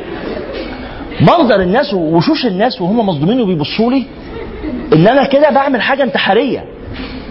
ان أنا كده يعني بضيع نفسي برمي نفسي في التهلكة. أصلا يعني لو جم بقى شافوا المنظر هنا في رمسيس منظر يعني يصعب فهمه أو دراسته أو تصديقه. ناس ماشية في كل اتجاه. أنا أنا بعربيتي خدتها في ميدان العباسيه عكسي. ما كنتش أعرف. يعني ما كنتش أعرف لسه كان أول مرة أجي الميدان العباسيه بالعربيه وما أعرفش فين الصح من الغلط والناس كلها عاملة كده. فأنا مش فاهم. واضح إن في منطق بس أنا لسه بما إني جديد في الموضوع فمش فاهم. فكله عامل كده. قمت أنا ماشي كده. فمشيت عكس. جه بقى الأمين الشرطة وبتاع المهم يعني خ- خلص القصة ساعتها بسهولة بس خلص بسهولة إن أنا قفلت الإزاز ومشيت يعني. وقال لي هات رخصك قلت له عينيا بس كده. قمت قافل الإزاز. آه كمل. وحش إن أنا أقول الحاجات دي. وأنا كده ببلغ عن نفسي يعني بس هو الراجل كان متسامح وعامل نفسه مش واخد باله وخلص الموضوع يعني. بس الشاهد إنه مفيش أي حاجة تقول أي حاجة من أي نوع. يعني أنت هتعتمد على الحظ وفقط. عارفين الكلمة اللي كان بيقولها واحد صديقنا الفرنسي آه، كان بيدرس الدكت... آه، خلص الدكتوراه بتاعته في السربون وكان بيدرس ال- التجربة الإسلامية في مصر كان ساكن في إمبابة. فرنسي كاثوليكي اسمه ستيفان لابو آه، لاكوا. ستيفان بيقول عبور الطريق في مصر بيعلم اليقين في الله. عبور الطريق في مصر بيعلم اليقين في الله. ليه؟ مش بإمكانياتك ولا بمهاراتك. هتعدي. هو توفيق ربنا. كاتب لك تعدي يبقى كرم منه سبحانه وتعالى. يعني منه الأمر وله ال- الفضل سبحانه وتعالى. شاهد. شاهد. مسألة 70 30 دي اللي هو خد وقتك في التفكير والتخطيط. التنفيذ بيطلع أحسن صدقني. التنفيذ بيطلع أحسن. بس لأنك عملت حسابك. لأنك اعتنيت بالأمر. لأنك لأن الحياة ما بتمشيش بالفهلوة. لأن النبي صلى الله عليه وعلى آله وصحبه وسلم علمنا هذا في كل أمره. في حادثة الهجرة والتخطيط اللي كان بيخطط له يخرج وبدل ما يروح شمال يروح جنوب ويلف لف على الواسع ويجيب ويشتري الإبل من قبلها بفترة طويلة ويخليها عند سيدنا أبو بكر عشان يسمنها. كل التدابير دي قعد ست شهور يرتب لل- للسفر. ست شهور. الحياة ما بت- ما بتتعملش كده والدنيا ما فيش حاجة في الدنيا بتتعمل كده. إذا أردت أن تصنع شيئا حسنا يبقى لازم هدوء وصبر. مشكلتنا إن إحنا بقى إيه؟ لسه بقى هصبر وخطط ورا ياه حلني. إيه بقى في إيه الموضوع؟ يلا بينا. ها؟ أم شمر يقوم يلبس على طول. على طول. آه، متوالية وكلهم كلهم والله العظيم بشيء مدهش. اللي هو طب تعالى نقرأ تجارب السابقين. ها لسه هقرأ تجارب السابقين. يلا على طول. يروح يكرر نفس أخطائهم ويلبس نفس ال... في نفس الحيطة. في نفس الحيطة. فيجي يقول بعد ما يلبس يقول ياه لا أنا عندي مشكلة. إيه بقى مشكلتك؟ برضه حتى مش بعد ما يلبس يقول أنا مشكلتي إن أنا ما خططتش كويس. لأن أنا ما سرعتش بالسرعة الكافية. اللي بعدي بقى إيه؟ هيعمل بقى اللي أنا ما عملتوش. فيقول لي اللي بعده بعد ما هو لبس شخصيا. تيجي نصيحته لمن وراءه؟ يلا بقى خد خطوة أسرع في اتجاه الحائط. دوس دوس بنزين أسرع. ما هيلبس برضه.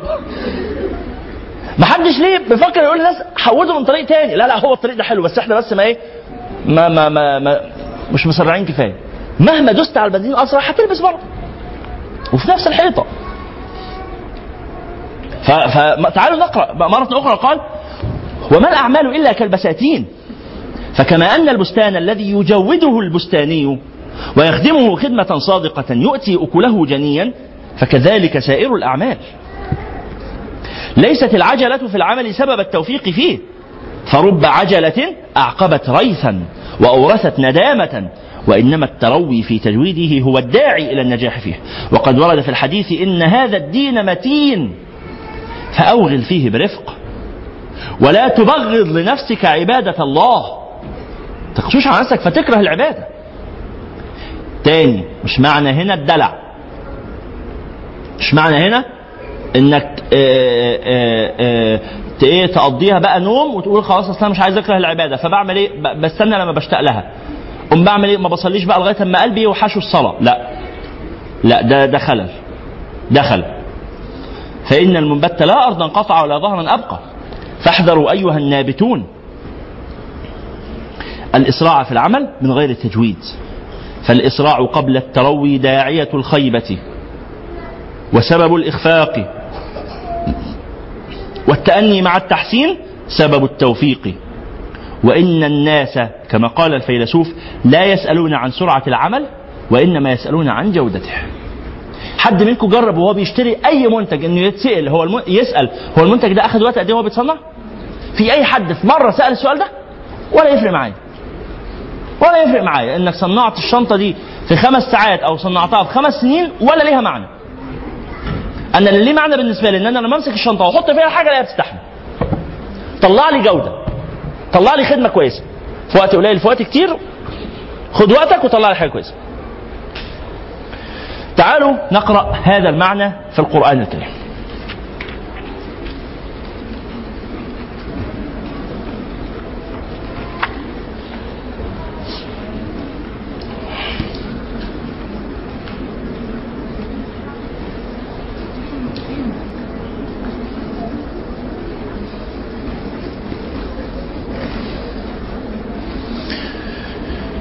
نفتح سورة لقمان. آية رقم 17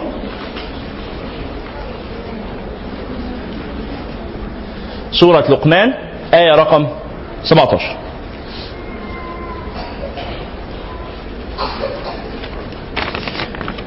طيب قبل ما نقرأ كده آه، يعني دقائق سريعة ثلاث دقائق كده بص في الأسئلة اللي عندي سؤال بيقول هل ترك مكان أو عمل تربوي مسؤوله لم يدرس التربية ولم يدرس الإدارة ويقع في الكثير من الأخطاء في الإدارة وفي المنهج الموضوع للأطفال وله رؤية غير مناسبة للأطفال؟ آه، قلت له كثيرا عن هذه الأخطاء بعد ما زهقت تركت المكان. هل ذلك خطأ؟ لا ذلك طبعا مش خطأ لكن تركتي المكان عشان تعملي إيه؟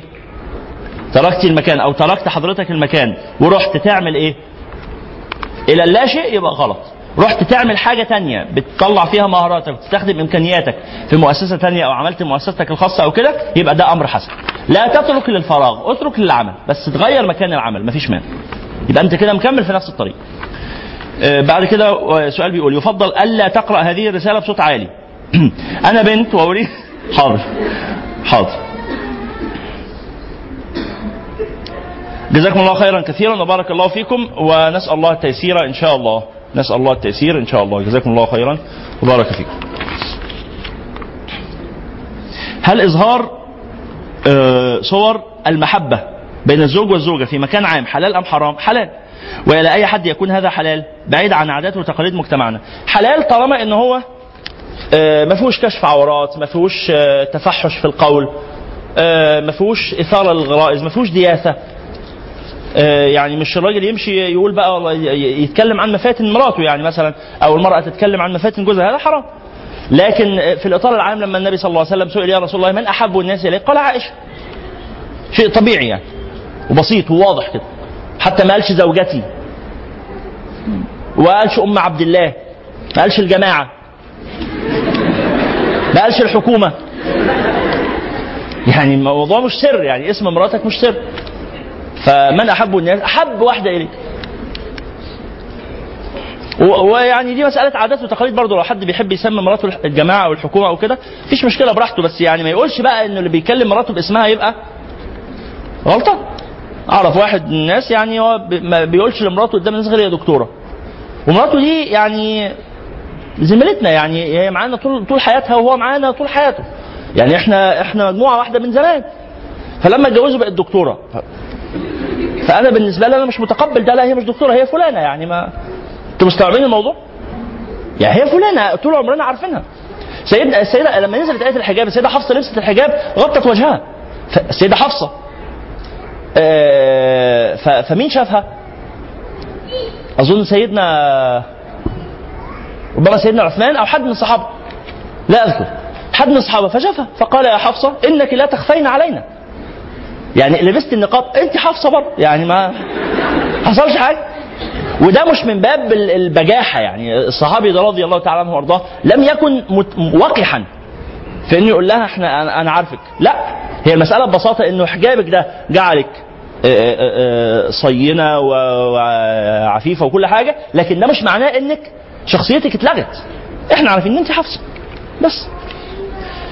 لا أشعر بخشوع في الصلاة فأصبحت تأدية واجب مما يجعلها يجعلني سريعة في الصلاة. ماذا أفعل؟ كتاب كيمياء الصلاة بتاع الدكتور أحمد خالد العمري كتاب جيد.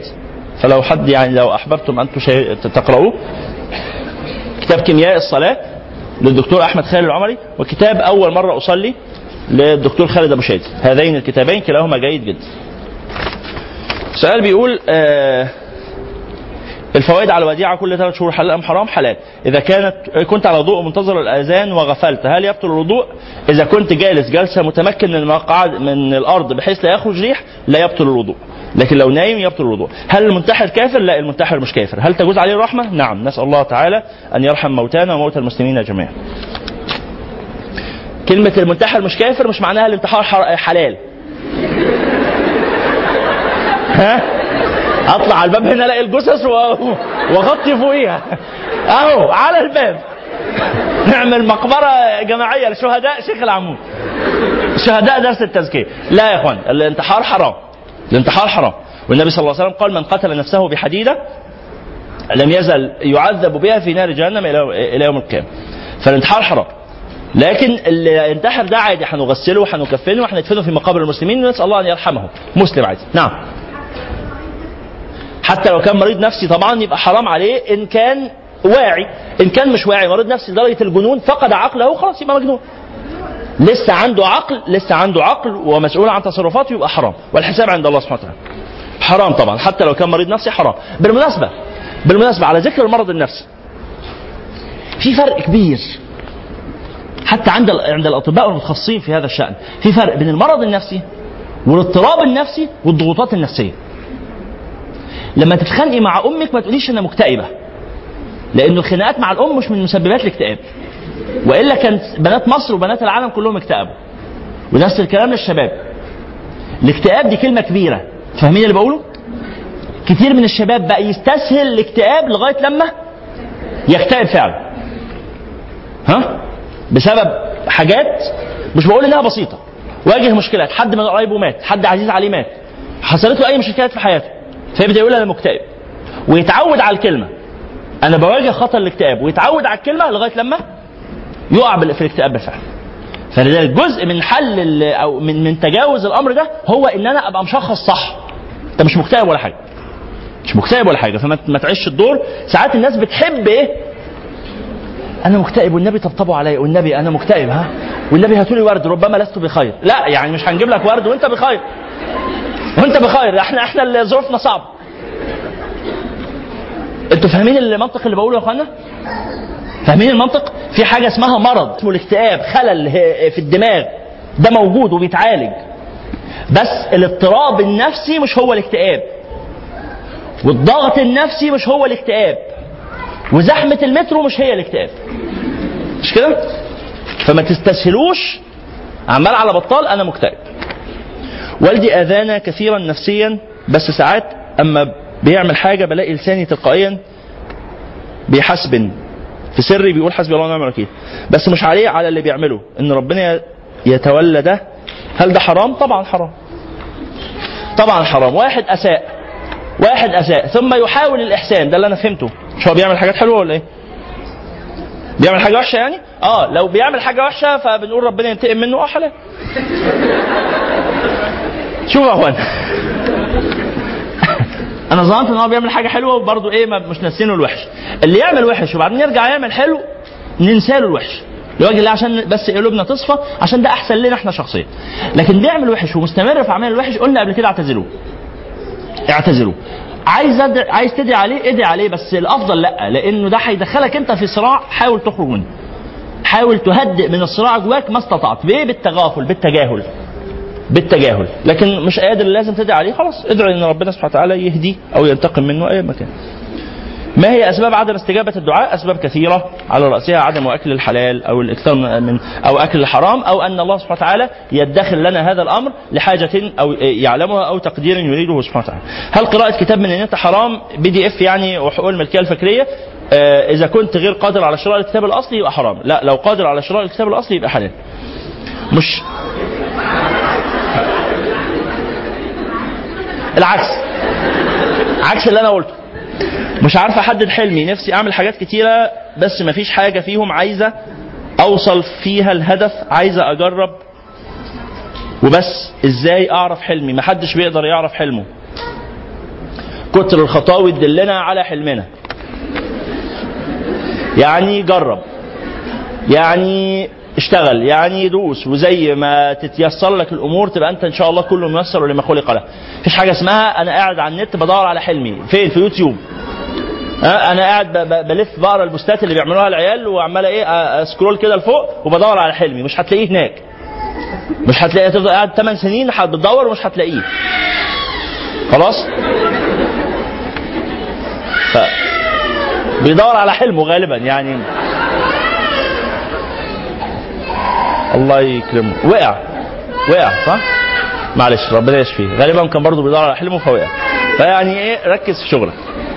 لو لو العمل آخر سؤال هجاوب عليه. لو العمل فيه وقت فاضي واستأذنت من المسؤولة إني أو المديرة يعني إني أعمل حاجة أخرى مثل القراءة وسماع الدرس فهل هذا جائز؟ طبعا. إذا أذنت هذا جائز. إذا أذن مديرك يبقى هذا جائز. يجوز الجمع في ص... أنتوا الأسئلة كلها مش متعلقة بالموضوع. طيب الله المستعان بارك الله فيكم. تعالوا نقرأ آه، السورة. يقول الله سبحانه وتعالى بسم الله الرحمن الرحيم.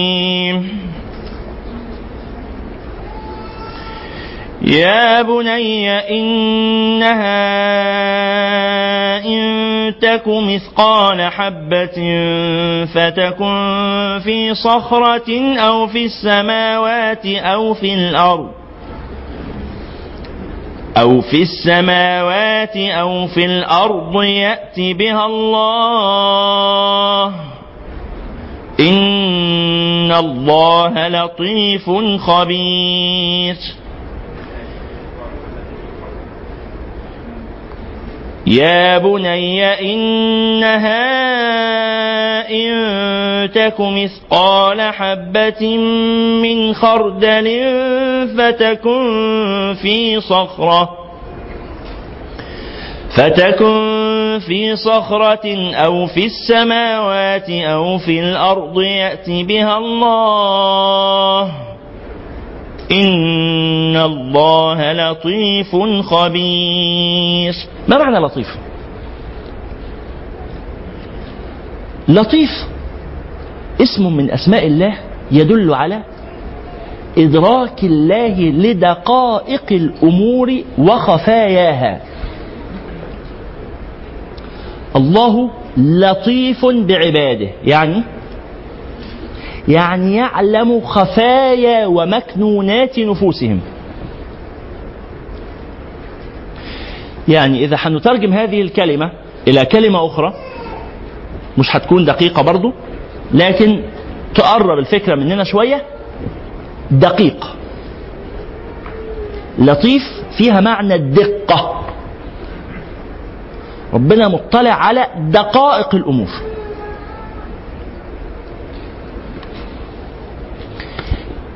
إحنا بنفهم لطيف بمعنى رفيق. بنفهم اللطف بمعنى الرفق. لا ليس كذلك.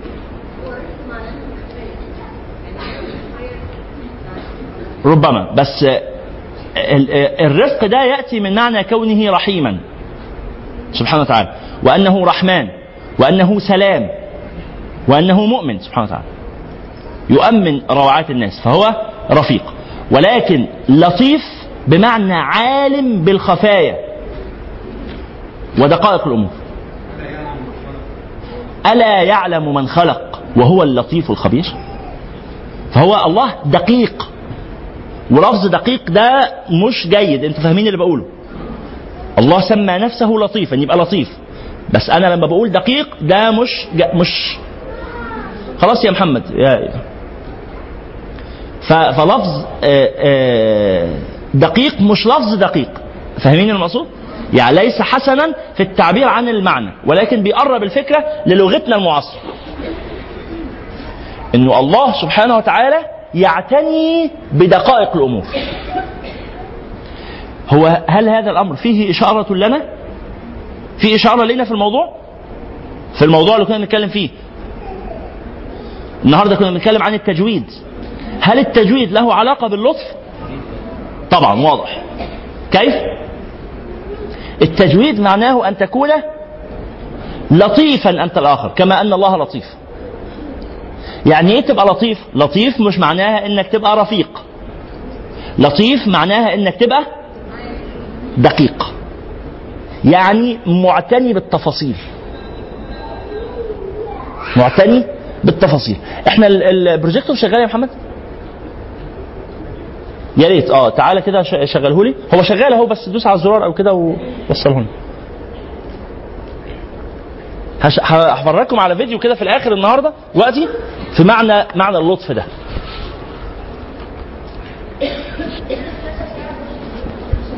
إيه؟ لا معلش لحظة. أعذرني.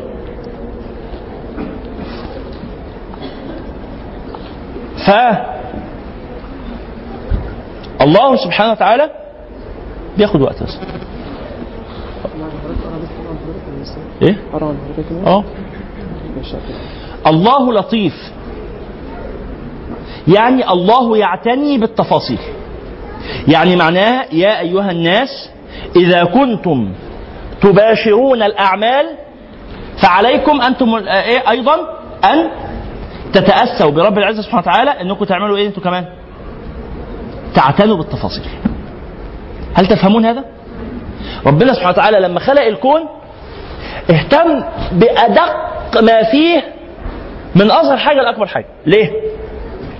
لأن النظام اللي بيسري على الذرة هو النظام اللي بيحرك المجرة. دوران الإلكترونات حوالين نواة الذرة شبه دوران الكواكب حوالين الشمس شبه دوران النجوم. حوالين المجرة شبه دوران المجرات. حوالين مركز الكون. معلش دقيقة واحدة يا عم محمود. عم محمود. عم محمود. استنى معانا دقيقة واحدة. مش دلوقتي. يبقى الله سبحانه وتعالى جعل هذا القانون وهذا النظام الدقيق الصارم من أصغر حاجة لأكبر حاجة. يبقى ربنا مش إيه؟ مش مهتم بالحاجات الكبيرة وسايب لنا الحاجات الصغيره فاهمين الموضوع؟ حركة قلبك وحركة الدم في جسمك وحركة الكلية وحركة البنكرياس وحركة دي الحاجات الصغيرة دي وكم لله من لطف خفي. يدق خفاه عن فهم الذكي. سبحان الله. فالله سبحانه وتعالى له يعني إدراك وله عناية وله رعاية لأدق ما يمكن أن يدركه إنسان من التفاصيل وبالتالي فيا بني إنها إن تكن مثقال حبة من خردل يعني إيه؟ حاجة صغيرة لا تكاد ترى عارفين الهباء؟ عارفين يا جماعة عارفين إيه هي مثقال الذرة؟ هقول لكم إيه هي مثقال الذرة لما بتفتح ال- الشباك ويدخل منه نور شمس. مش بتشوف جوه الشمس. حاجات كده؟ الحاجات دي ما بتظهرش في حتة ثانية هي بتظهر بس في خط الشمس. هي دي مثقال الذرة. هي دي مثقال الذرة اللي ربنا معتني بيها وبيجيبها وبيضبطها وبيحصيها. اهتموا بالتفاصيل اهتموا بأدق التفاصيل لأنه الحضارات بتقوم على التفاصيل. إن الله لطيف خبير. يا بني أقم الصلاة وأمر بالمعروف وانهى عن المنكر واصبر واصبر على ما أصابك. إن ذلك من عزم الأمور. اربطوا الآيات باللي كنا بنقراه النهاردة. ولا تصعر خدك للناس ولا تمشي في الأرض مرحا. إن الله لا يحب كل مختال فخور. واقصد في مشيك بالراحة. بالراحة. بالمعقول. واقصد في مشيك واغضض من صوتك بالراحة لو سمحت بالراحة. الراحة الحياة مش بتجيش بالزعيق بالراحة بهدوء كده هتوصل اللي انت عايزه. الكلام ده مش كلام الكلام ده نحوله لواقع لسلوك لعمل. كفايانا تصرفات هوجاء وتحركات حمقاء. كفايانا إنما هدوء وتروي في الأمر. واقصد في مشيك. واغضض من صوتك. إن أنكر الأصوات لصوت الحمير. ألم تروا أن الله سخر لكم ما في السماوات وما في الأرض واسبغ عليكم نعمه ظاهرة وباطنة ومن الناس من يجادل في الله بغير علم ولا هدى ولا كتاب منير وإذا قيل لهم اتبعوا ما أنزل الله قالوا بل نتبع ما وجدنا عليه آباءنا هنكمل كده لأن الناس كده وإحنا هنكمل زي الناس مفيش مفيش تجديد مفيش ابتكار مفيش تطوير أو لو كان الشيطان يدعوهم إلى عذاب السعير ومن يسلم وجهه إلى الله وهو محسن فقد استمسك وهو محسن وهو وهو محسن يعني وهو مجود. اربطوا الآيات باللي كنا بنقراه. إحنا بنختار آيات أو بنقرأ آيات بن- بنفهم منها المعاني اللي كنا بنناقشها في اللقاء. وهو محسن تؤمن بالله وتحسن العمل.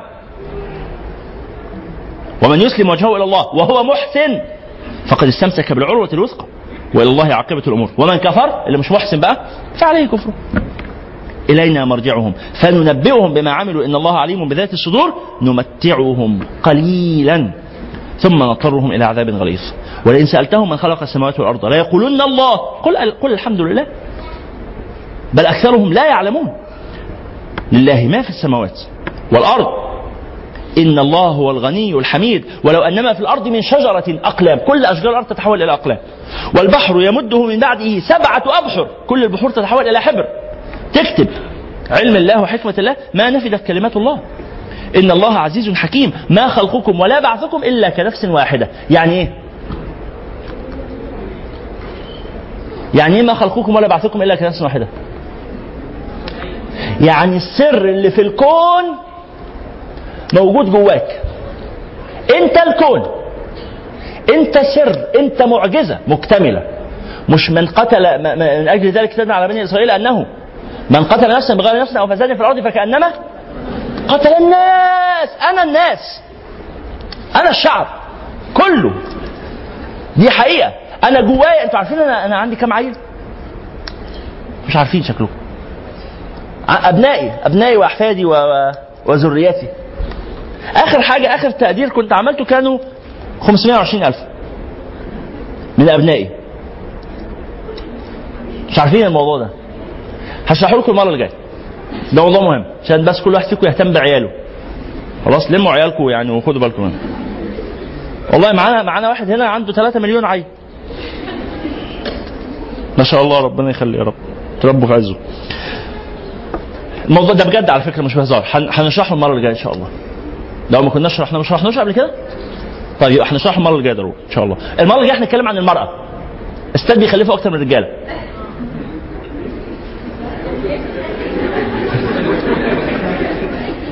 ولا الرجالة بيخلفوا أكتر؟ فيها وجهتين نظر هو إيه اللي إحنا بنقوله ده؟ مين بيخلف أكتر الرجالة ولا الستات؟ الغالب الأعم في دنيا الناس. الست بتخلف أكتر من الراجل. إيه الراجل ما بيخلفش؟ يعني أنا بقول إن أنا خلفت ثلاث عيال ما, ما ينفعش أقول كده؟ لا الراجل بيخلف طبعا. الراجل بيخلف بس الراجل بيخلف أكتر ولا الست بتخلف أكتر؟ لا في الغالب الست بتخلف أكتر. المرة اللي جاية.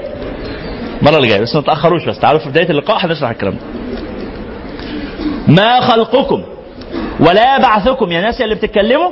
إلا كنفس واحدة. أنا ستة مليار إنسان أنا لوحدي. إلا كنفس واحدة. يعني إيه؟ يعني اهتمامك بالذرة هو اهتمامك بالمجرة. فما المجرة إلا ذرات. وصلت المسألة؟ المعجزة اللي في خلق الذرة هي هي المعجزة اللي في المجرة مش فرق كبير. إلا كنفس واحدة إن الله سميع بصير. ألم ترى أن الله يولج الليل في النهار ويولج النهار في الليل وسخر الشمس والقمر كل يجري إلى أجل مسمى؟ وأن الله بما تعملون خبير. ذلك بأن الله هو الحق. وأن ما يدعون من دونه الباطل. وأن الله هو العلي الكبير. ألم ترى أن الفلك تجري في البحر بنعمة الله ليريكم من آياته؟ إن في ذلك لآيات لكل صبار شكور. وإذا غشيهم الموج وإذا غشيهم موج كالظلل دعوا الله مخلصين له الدين. فلما أنجاهم إلى البر فمنهم مقتصد. وما يجحد بآياتنا إلا كل ختار كفور. يا أيها الناس اتقوا ربكم واخشوا يوما لا يجزي والد عن ولده ولا مولود هو جاز عن والده شيئا. إن وعد الله حق. إن وعد الله حق. فلا تغرنكم الحياة الدنيا ولا يغرنكم بالله الغرور. إن الله عنده علم الساعة وينزل الغيث ويعلم ما في الأرحام. وما تدري نفس ماذا تكسب غدا؟ وما تدري نفس بأي أرض تموت. طب لما يبقى الموضوع ده كده وعند الله العلم المطلق يبقى إن الله عليم خبير. وإذا كان الله عليما وإذا كان الله خبيرا فخذ من علم الله واعمل. وخذ من خبرة الله واعمل. كن صاحب علم وكن صاحب خبرة بانتسابك إلى صاحب العلم وصاحب الخبرة. سبحانه وتعالى جزاكم الله خيرا. سبحانك اللهم وبحمدك أشهد أن لا إله إلا أنت أستغفرك وأتوب إليك. هو الذي بعث في الأميين رسولا منهم يتلو عليهم آياته ويزكيهم ويعلمهم الكتاب والحكمة وإن كانوا من قبل لفي ضلال مبين.